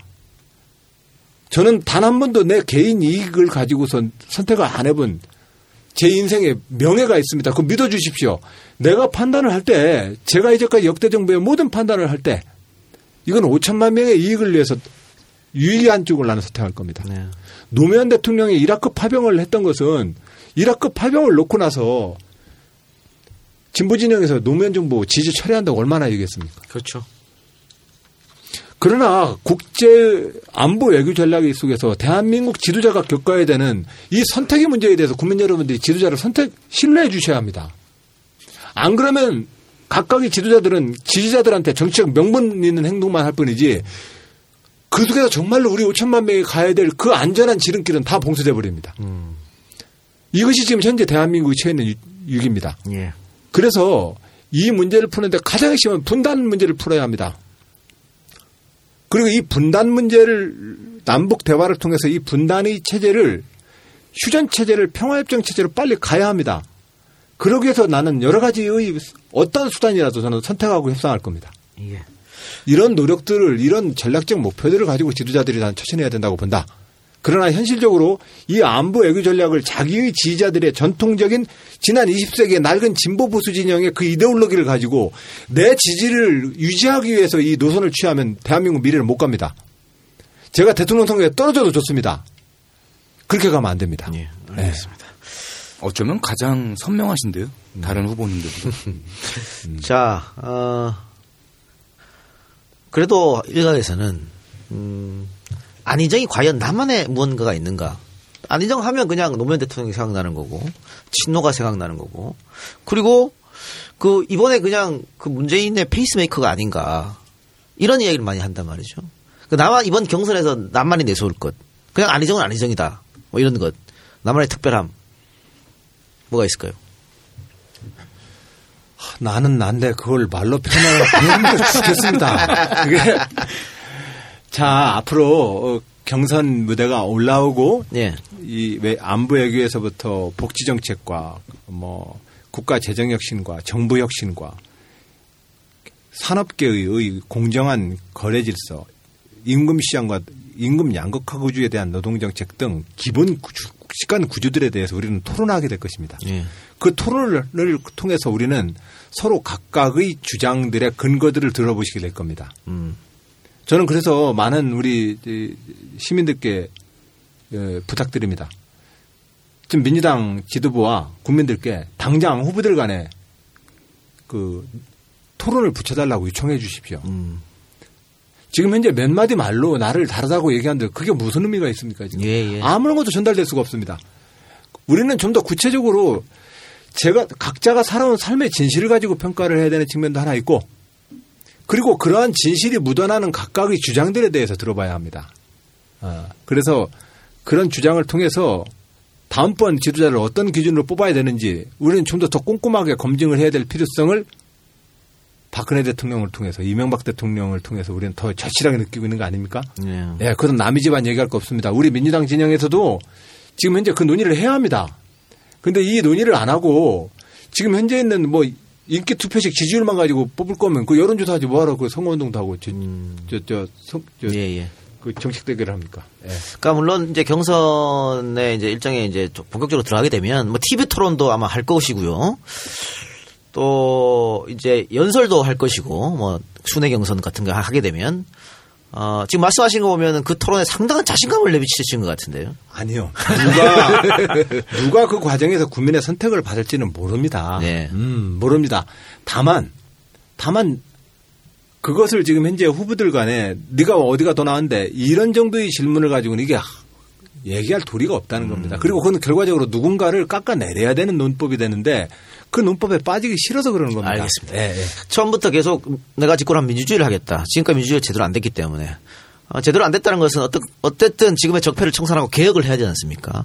한꺼번에 다 내가 다 같이 가겠다. 이건 너무 교과서적인 말 같고 어느 부분부터 일단은 손을 대고 싶으세요? 여러 가지가 있겠지만 예. 그 중에서도 어, 제가 대한민국 대통령이 된다면 그, 그동안에 봐오지 못했던 강력한 중견국가로서의 안보 외교 전략을 저는 보여드릴 것입니다. 분단 국가에서 우리는 진보와 보수, 김대중 노무현의 대북 정책과 이명박 박근혜 정부의 이 9년의 대북 강경 노선을 취합하는 새로운 차원의 대북 노선을 저는 전개할 것입니다. 그리고 또한 제가 이끌고자 하는 대한민국은 기존의 진보 보수의 낡은 프레임에 갇히지 않을 겁니다. 새로운 진보여야 되고 새로운 보수여야 합니다. 그런 측면에서 노무현 대통령 때부터 출발했던 많은 국민들의 요구, 새로운 정치에 대한 요구를 저는 실천하려 합니다. 그리고 그것은 저의 도전은 그래서 세 가지로 저는 의미를 또한 저의 목표를 국민들께 설명을 드리고 있습니다. 대한민국에서 1971년 40대 기술원 이후로 세대가 교체된 적이 없습니다. 대한민국 지도력에 세대 교체를 해야 합니다. 전적으로 동감합니다. 트리드도 있고 오, 47살의 오바마 대통령도 있는데 세상에 제, 제가 쉬운 4살 먹은 저한테 가장 젊은 도전이라고 하는 게 이게 말이 됩니까? 좀 우리는 좀 뭔가 바꿔야 줘야 합니다. 이것은 제가 선배들을 무시하거나 그분들의 경륜을 그 가벼이 평가하는 게서가 아니라 모든 하나의 세대가 좀 바뀌어줘야 합니다. 그렇죠. 음, 그런 측면에서 저의 도전은 대한민국의 새로운 젊은과 젊은 세대들의 본격적인 진출을 상징하게 될 겁니다. 저는 그걸 위해서 도전할 것이고 그리고 당연히 저의 도전은 정권 교체의 가능성을 가장 높이는 도전이 되도록 노력하겠습니다. 단순히 오늘 뭐 그 어느 후보도 얘기하셨던데 여야로의 단순한 정권 교체가 아니라 여야 간의 정당을 바꾸는 정권 교체의 그 이상의 의미가 되도록 저도 노력할 것입니다. 음, 이 얘기는 뭐냐면 이제까지 정권 잡으면 전임 정권 무조건 거꾸로 했습니다. 예. 이명박 박근혜 정부는 김대중 노무현과 무조건 반대로 했습니다. 균형 발전도 안 하고 세종시 하는 것도 그냥 안 하고 대북 정책도 그냥 강경 노선으로 가버리고 사상은 다 거꾸로입니다. 그러면 지금 우리가 정권 교체하겠다면 이명박 박근혜 정부를 무조건 거꾸로 뒤집는 정권 교체냐? 그건 아- 그렇게 되면 안 됩니다. 이명박 박근혜 정부가 대통령으로서 무능했지만 그 시대의 국민들은 합의해 놓은 가치들이 있습니다. 그 시대 우리 국민들이 합의했던 가치들에 대해서 우리는 이어받아야 합니다. 예를 들면 이명박 정부 때 녹색이라는 단어와 성장을 겹친 것은 이명박 대통령의 철학 부재를 이야기하지만 녹색이라고 하는 기후변화 시대 때의 가치를 제기했던 것은 이명박의 공입니다. 만약에 녹색과 기후변화와 지속가능 발전이라는 철학을 진보 진영이 얘기했으면 아마 조중동이 난리를 부렸을 겁니다. 경제도 어려운데 뭔 소리 하냐고. 근데 이명박 대통령과 보수 정권이 녹색과 기후변화 얘기를 하고 이명박 대통령 또 통 크게 BAU 2030에서 이산화탄소 배출량을 거의 30%를 줄이겠다고 선언을 해버렸습니다. 근데 그것은 기후변화라고 하는 우리의 전 세계적 대응에 있어서 꼭 필요한 의제들입니다. 아주 좋은 의제를 들은 겁니다. 자, 그런 것들은 우리가 개성을 해야 합니다. 그러니까 자꾸 정권을 미워하는 마음으로 자기가 집권하려고 하면 안 됩니다. 그것은 국민들이 바라는 새로운 정치가 아닙니다. 이 역사의 주인이 국민이라 한다면 누가 대통령이 되, 었던 시절이든 그 시절에 국민들이 합의한 땀과 노력의 결과가 그 시대를 만들었다고 생각을 해야 되는 겁니다. 그런 의미의 새로운 차원의 정권 교체를 의미합니다. 예. 예. 알겠습니다. 예. 그 오늘 녹음 날이 12일인데 어, EJ의 안희정 지사가 온 날 딱 공교롭게도 반기문 총장이 입국했어요. 예. 뭐 같은 또 중청을 기반으로 하고 있어가지고 언론에서 이제 같이 해자되기도 하고 합니다만은 안 지사가 그 어, 손학규 전 지사에게는 좀 후배들 위해서 정기는 됐으면 좋겠다라고 말씀하셨습니다. 박기문 총장의 대권 도전에 대해서 어떻게 생각합니까? 물론 뭐 공식적으로 내가 나간단 말은 아직도 안 하고 있어요. 안 하고 오늘도 하지 않았어. 오늘도. 오늘도 안 했습니다만 어떻게 생각하십니까? 아, 참, 아, 그렇죠. 그, 첫 번째로, 어, 난 너무도 상식적인 것들을 우리 서로가 어, 안 지키는 것에 대해서는 이해할 수가 없습니다. 그 예를 들면 유엔 사무총장에 대한 유엔 그 헌장의 그 규약은 Terms of Appointment입니다. 즉 우리 모두의 약속입니다. 이 약속이 뭐라고 돼 있냐면 유엔 사무총장은 국제연합의 기구의 최고 책임자로서 각 국가의 내밀한 사정을 모두 다 조정을 하는 역할을 하게 되므로 퇴임 뒤에 그 해당 국가는 공직을 제한해서도 안 되며 본인도 그런 공직에 가면 안 된다라고 약속돼 있는 겁니다. 음. 아니 너무나 상식적인 약속인 겁니다. 이 상식적인 약속에 대해서 아 그냥 그런 의무 규정 사항이 아니고 그냥 그런 정도 사항으로 그냥 뭉개고 가겠다라고 하는 것이 나는 정상적 사고로 안 보입니다. 네. 국제사회의 면목이 없어지는 거죠. 나라망신이죠. 면목도 없어지고 바로 그러한 가장 기본적인 상식조차도 전혀 아무렇게 밟아버리는 그 그런 분들의 지도력을 가지고 대한민국이 새로워질 수 있겠습니까? 재앙입니다. 재앙이다. 알겠습니다. 자, 네. 기사거리 하나 나왔다. 박기문 출마는 재앙이다. 라고 안영 기사가 말씀하셨고요. 그, 어우, 밖에서 난리 났네. 밖에서 박수 치고 난리 났습니다. 아니요, 정말로 사람들 굉장히 말도 멋있고 화려한 경력 때문에 우리가 늘 속습니다. 그러나 주권자 여러분, 국민 여러분, 속 좀 하십시오. 네. 알겠습니다. 정치 우리 정치와 이 우리 인생을 살다 보면 정말 가장 작은 것에 그 사람의 본질이 드러나는 겁니다. 절대로 우리가 옷단벌을 입더라도 패션은 절대로 외투에서 나, 나- 안 나옵니다. 오바르코 한 줄에 나오는 거죠. 그래요. 그 오바르코가 바로 상식입니다. 네, 알겠습니다. 음. 그 상식 어기면 아무리 멋있는 옷도 버리셔야 합니다. 네. 동성에 대해서 어떻게 생각하세요? 동성애. 네. 그 주제는 개인들이 가지고 있는 다양한 성적인 어떤 정체성의 문제이기 때문에 네. 예, 그것은 우리가 논쟁할 가치 그 논쟁을 가지고 사회 문제화 시키면 안 됩니다. 음, 논쟁할 필요도 없다 이거는 네. 인권의 문제니까 네. 기독교 단체의 표가 두렵지 않으세요? 아닙니다. 기독교인들도 기본적으로 그것에 대해서 종교적 신념이 있다 할지라도 한 인간이 가지고 있는 각각의 인권에 대해서는 그렇게 얘기할 수 없는 겁니다. 네. 박원순 시장이 그 조례 인권 서울시 조례 만들었다가 이 동성애 문제 기독교 단체가 워낙 반대해서 쑥 빼버, 빼버렸는데 어떻게 생각하세요? 아마 이 서울에 있는 기독교 단체 항의들이 좀 많았나 보죠. 충청남도에서는 뭐 특별히 뭐 다. 오 대단한 자신감을 보여주고 계십니다. 자, 근데 종교적인 교리든 이념이든 다 상식적으로 우리가 현실적으로 그러한 사람들이 다양한 태도들에 대해서 그 누가 그 사람들에 대해서 손가락질할 권리가 아무도 없습니다. 예. 그것이 그것을 한 하여튼 그래서 그것은 종교나 이념이나 국가 어떤 논리로도 한 인간이 가지고 있는 각각의 정체성과 그들의 개성에 대해서 그거에 대해서 재단을 하거나 뭐라 할 권리가 없습니다. 그래서 그 문제에 대해서 나는 철저히 리버럴입니다. 알겠습니다.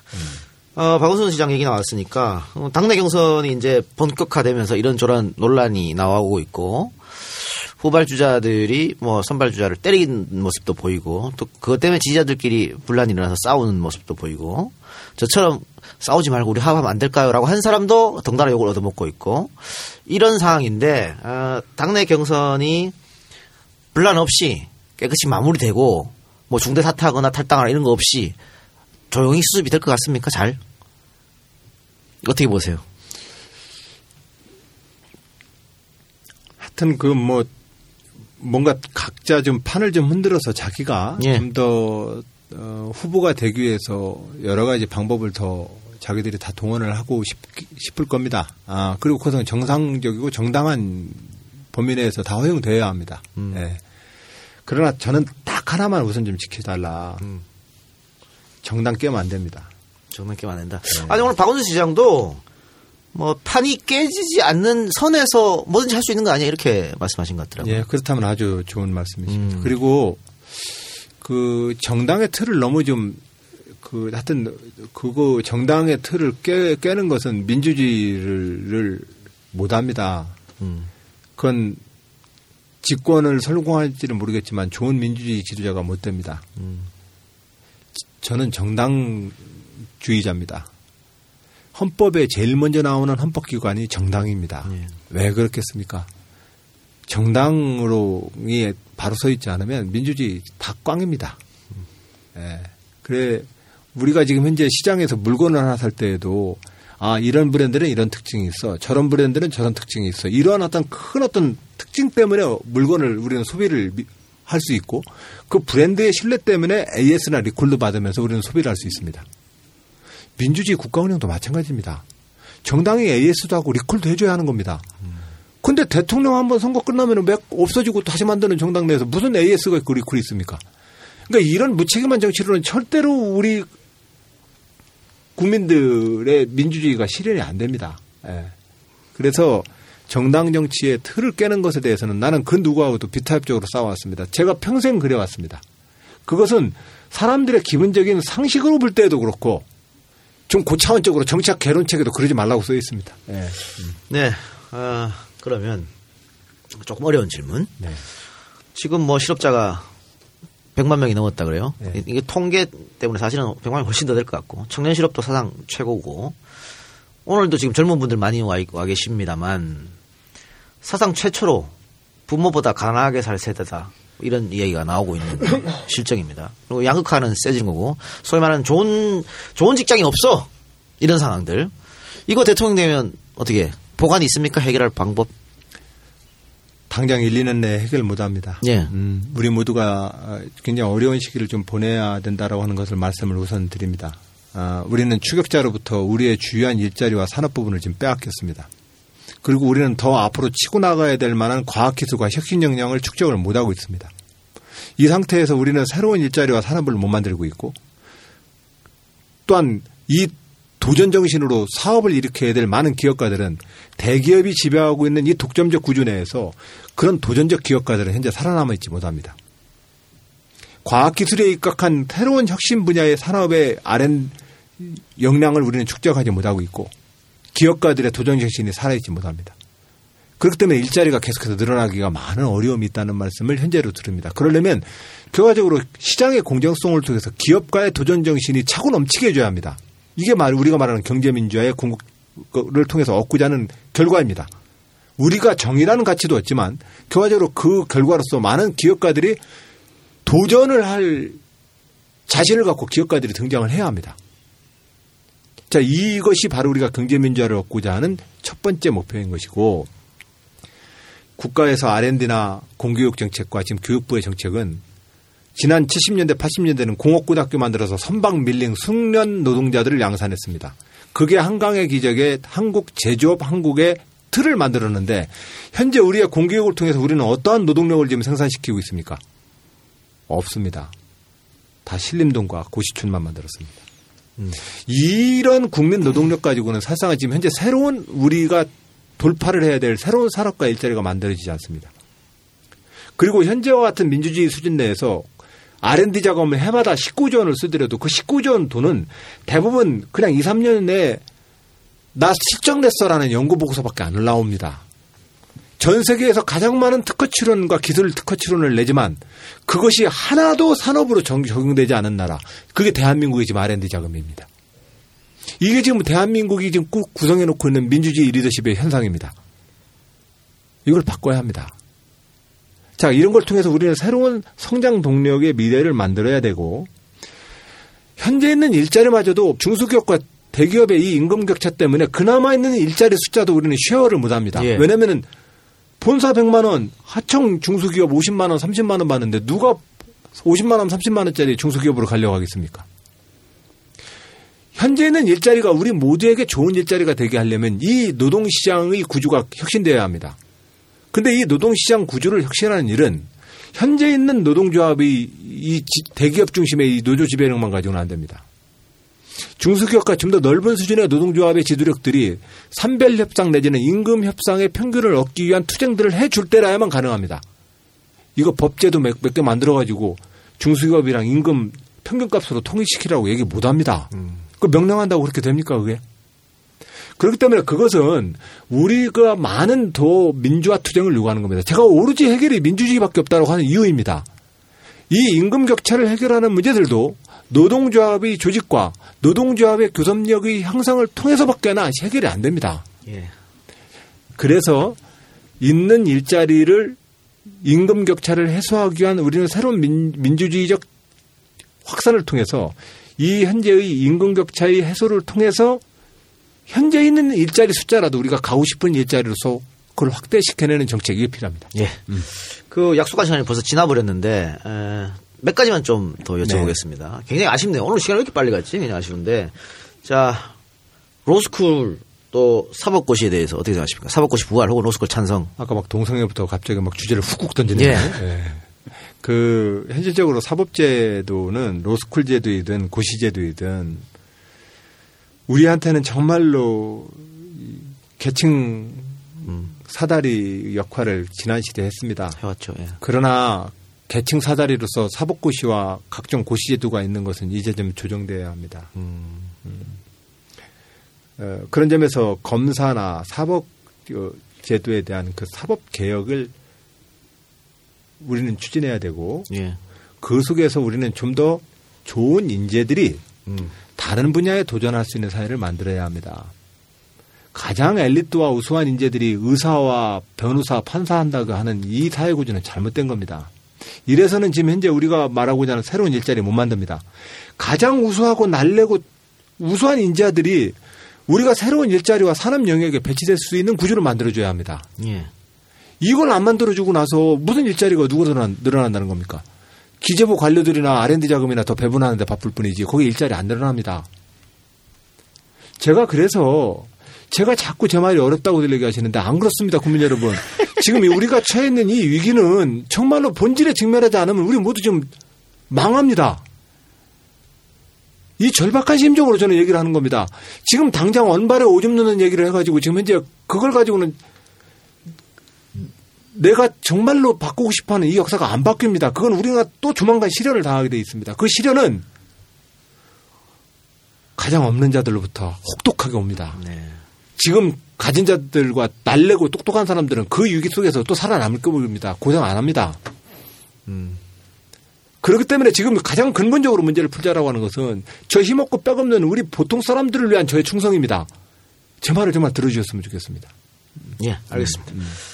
그 이번 새롭게 만약에 예, 정부가 끌어지면 다른 정권하고는 달리 인수위원회가 없습니다. 딱 당선되자마자 바로 그냥 대통령 해야 됩니다. 그런데 예를 들면 같, 같으면은 오랫동안 사람들이 많이 이제 조직 붙기도 하고 조직도 하고 준비가 돼 있는 것 같은데 어, 대통령이 만약에 아- 안정희 사람이 당선이 되면 그런 준비, 혹은 그런 사람, 그런 조직 있을까요? 앞으로 후보자들 간의 그, 그 논쟁과 그 debating을 통해서 누가 차기 정부에 대한 구상을 훌륭하게 가지고 있는지 한번 비교해 보겠습니다. 여기선 답을 안 내놓으시네. 아, 왜냐면은요, 그건 사실은 지금 think tank 몇 명을 가지고 있느냐 하다가 중요한 문제가 아닙니다. 예, 예.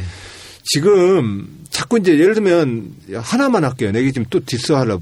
우리 저 문재인 지지하신 분들 저한테 혹시 뭐, 뭐 너무 하지 마세요. 나 근데 얘기는 할게요 하나. 예, 예, 예. 예를 들어서 청와대를 뭐 세종로로 옮긴다. 그 수준 가지고 차기 정부 운영 안 됩니다. 청와대를 세종로 청사에다가 하나 옮기는 게 무슨 다음 정부의 그 상징입니까? 예. 다음번 정부는 확실하게 세종시로 옮겨야 합니다. 예. 균형 발전과 분권 시대를 만드는 것이어야 되지. 청와대를 세종로 청사 몇 층에다가 하나 옮기는 것이 무슨 새로운 시대의 상징입니까? 그게. 그런 정도의 그 비상 비전을 가지고는 안 된다는 겁니다 지금. 예. 음 그래서 차기 정부 구상에 대해서는 인수위 때문에 걱정하는데 국민 여러분께 말씀드립니다. 대한민국을 저 트럭이라고 치면은요 누가 대통령 운전석에 앉든 그냥 이 트럭 갑니다. 근데 문제는 왜냐하면 국가 재정의 85% 이상이 대통령 90% 이상입니다 사실은. 어디 조사해 보니까 우리가 신규 재정 편성은 2%밖에 안 되더라고요. 그러니까 대통령 바뀌더라도 예산은 98%는 똑같이 갑니다. 예. 그러니까 이런 상태에서 무슨 인수위 한 달 반짜리 꾸린들 그 무슨 인수위가 됩니까? 인수위에서 계속해서 무슨 말만 나오고 언론에다가 계속 시끄럽기만 하죠. 그러니까 인수위 과정이 없기 때문에 불안하다 이런 것을 걱정하실 필요 없습니다. 우리 사회는 각각 성실한 박근혜 대통령이 지금 탄핵됐는데도 우리 수- 수도꼭지에 틀면 물 잘 나오죠. 아침에 쓰레기 청소 잘 나가죠. 내거리 푸른 시운동 잘 나옵니다. 이것은 평범한 우리 국민들이 이미 이 국민들의 나라로 사는 겁니다. 대통령과 정치하는 사람들이 뭔가 다 결정하는 것 같지만 안 그렇습니다. 우리는 이미 일상생활에서 우리 국민들의 나라로 이미 살고 있는 겁니다. 그런데 정치하는 사람들이 뭘 해야 되느냐 말이죠. 그 국민들이 생활의 영역에 내려와 가지고 내가 재정을 가지고 당신들한테 좀 더 나눠줄게. 그 가지고는 국민들 간에 싸움만 붙이는 정치를 하고 있는 겁니다. 그런 식의 복지 재정이나 그런 식의 국가 개입 전략은 안 됩니다. 우리는 새로운 나라를 만들어야 합니다. 자, 제가 새로운 나라, 새로운 민주주의를 가자는 것이 추상적으로만 보이십니까? 굉장히 준비한 느낌 안 드십니까? 한번 맡겨보고 싶은 생각 안 드십니까? 네. 분명히 매력 지수는 올라간 것 같은데 아 나 못 참겠다. 너 왜 너만 질문 많이 해서 제가 네, 몇 바빠서 제- 그래, 막. 예, 여쭤보고 싶었던 게 있는데 아니 저 안 바빠요. 우리 지금 뭐저 엊그제 공부의 신 갔더니 거기 원래 한 시간 한다고 했다가 세 시간을 하더라고요. 뭐, 뭐 괜찮아요. 뭐 나는 붙들고 있어도 됩니다. 뭐 알겠습니다. 뭐. 어, 지금 경선 관련해서 이제 대선 준비 빨리 들어가자는 예, 뉘앙스의 말씀을 계속 하셨고 그리고 아까도 계속 말씀하셨는데 일부 야권 지지자들 사이에서 중재자란 얘기를 들으세요. 형들 막 싸우니까 아 왜 그래 그리고 말리는 입장이다 이런 평가에 대해서 어떻게 생각하세요? 이상하게 저는 어느들 가든 간에 제가 다 정리하고 다 통합하는 사람이더라고요. 네. 그건 그, 그 집에 이, 그 주인만이 할 수 있는 일입니다. 저는 대한민국 민주주의에서 정말로 에, 정치 지도자 중에서 가장 중심의 역할을 할- 하고 있고 앞으로도 할 겁니다.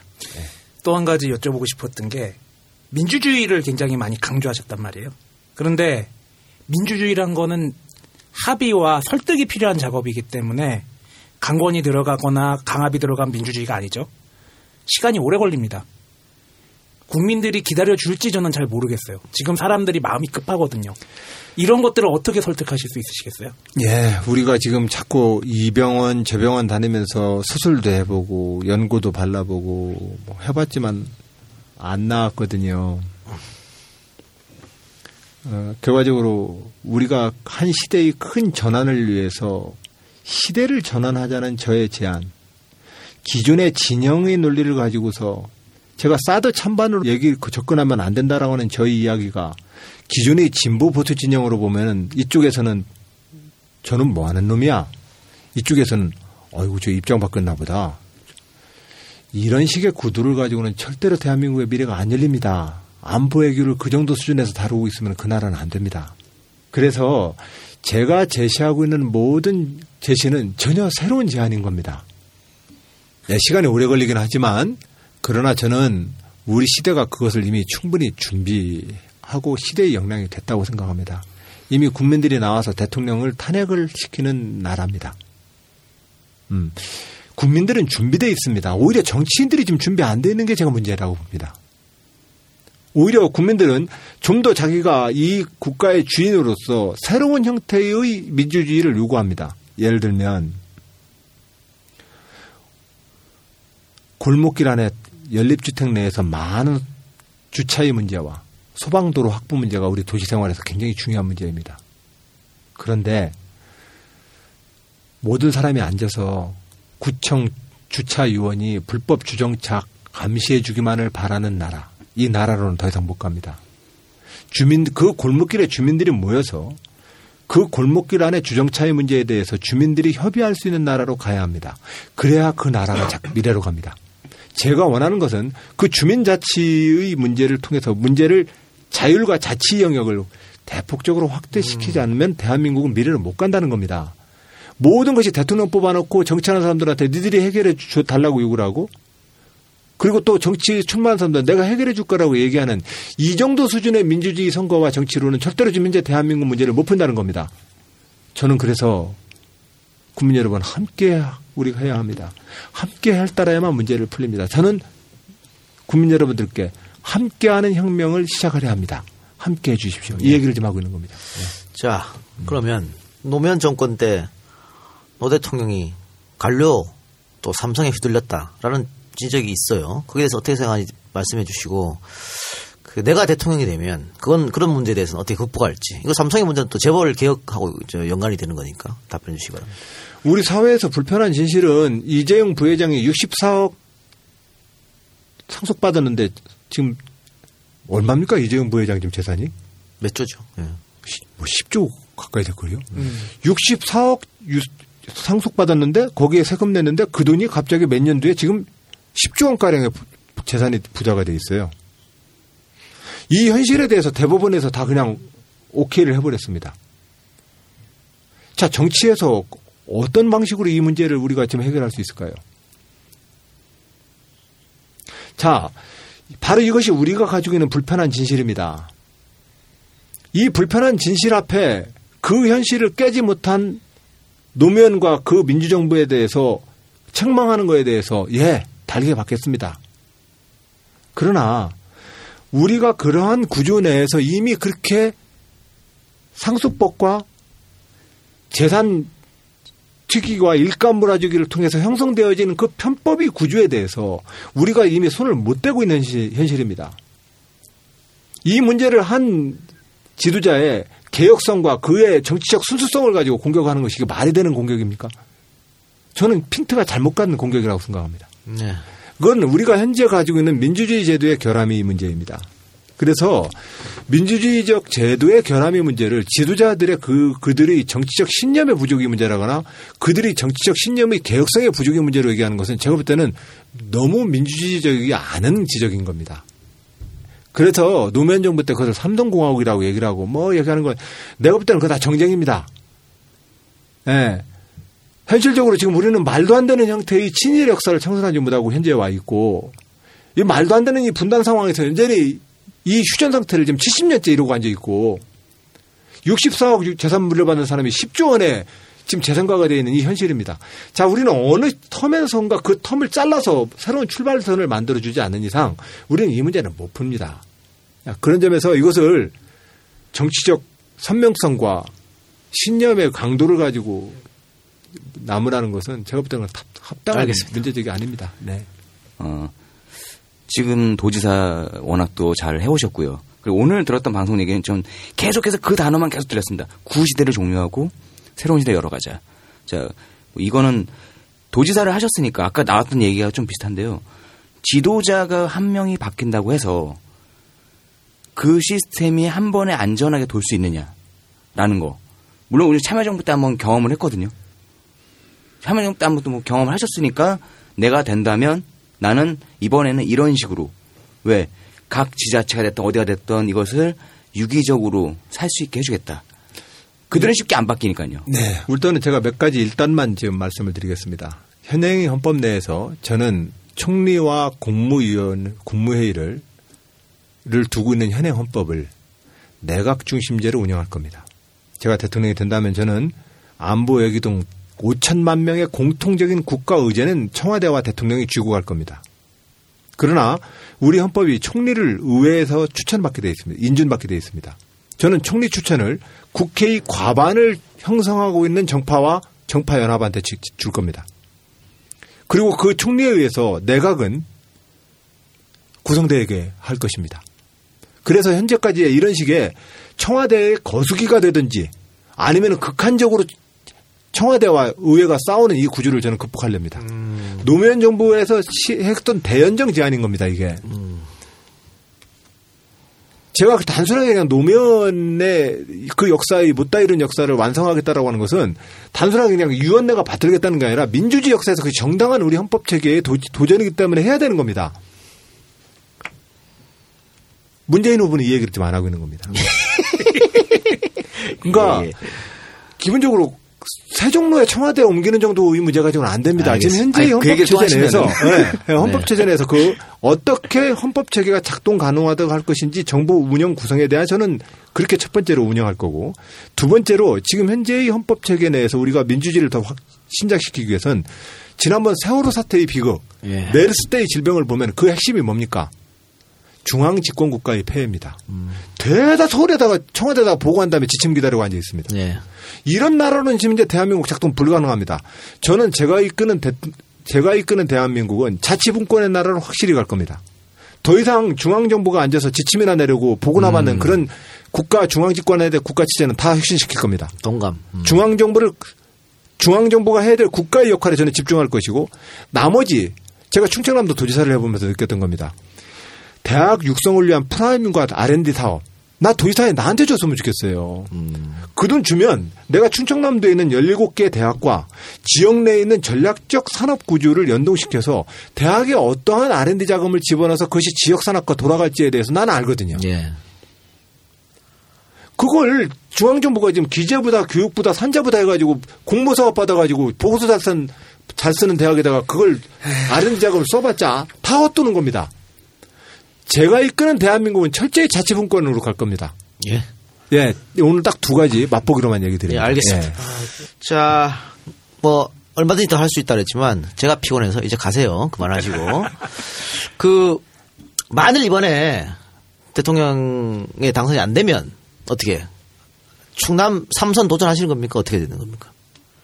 그건 일단은 저는 도전을 해서 제가 후보가 되고 차기 정부의 대통령이 되는 것을 목표로 하고 있기 때문에 그 뒤에 얘기를 물어본다는 것은 아직은 좀 예. 알겠습니다. 예. 자, 그러면 아, 우리 많은 청취자 여러분들한테 민주당의 대통령 후보는 나여야만 한다. 짧게 얘기해 주십시오. 예.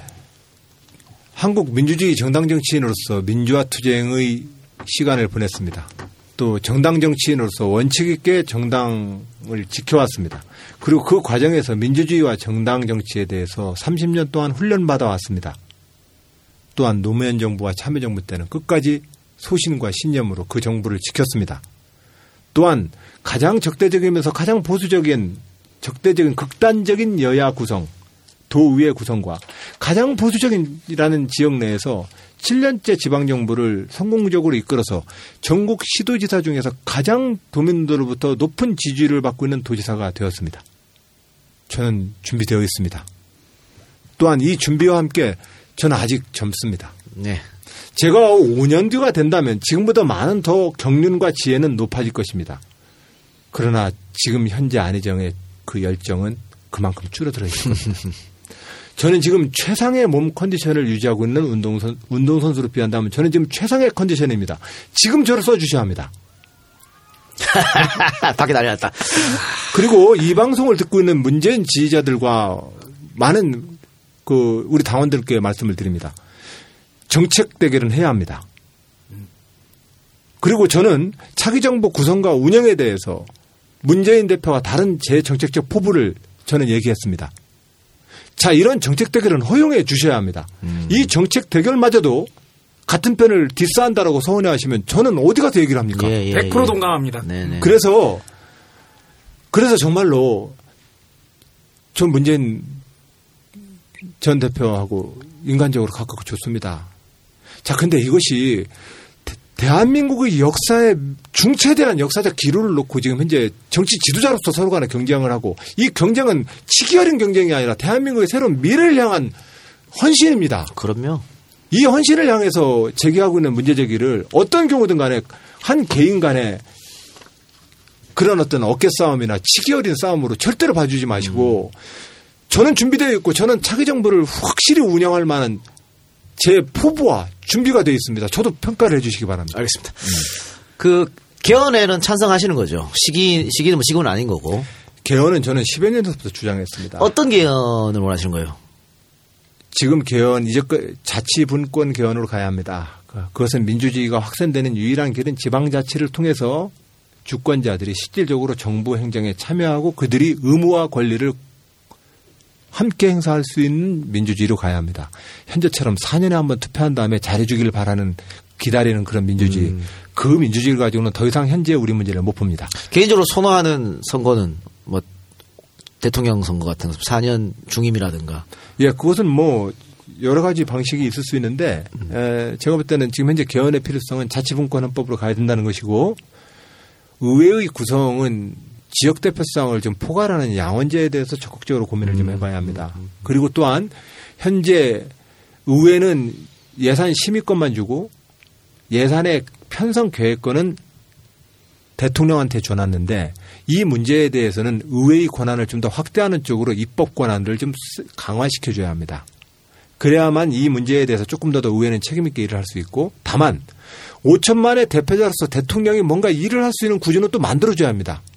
현재 실질적으로 5천만의 대표자로서 대통령이 그가 결단을 내릴 수 있는 어떠한 수단 아무것도 없습니다. 예. 근데 제가 이 질문을 왜 드렸냐면 오늘 어, 안지사랑 한 2시간 인터뷰하다 보니까 이 사람 그냥 5년짜리 대통령 한 번 하기 좀 아깝다. 4년 중임으로 바꿔서 한 8년을 했으면 좋겠다는 생각이 들어가지고. 근데 그 저는 예 앞으로도 민주주의자로서 정당 정치인으로서 제 직업은 정치인입니다.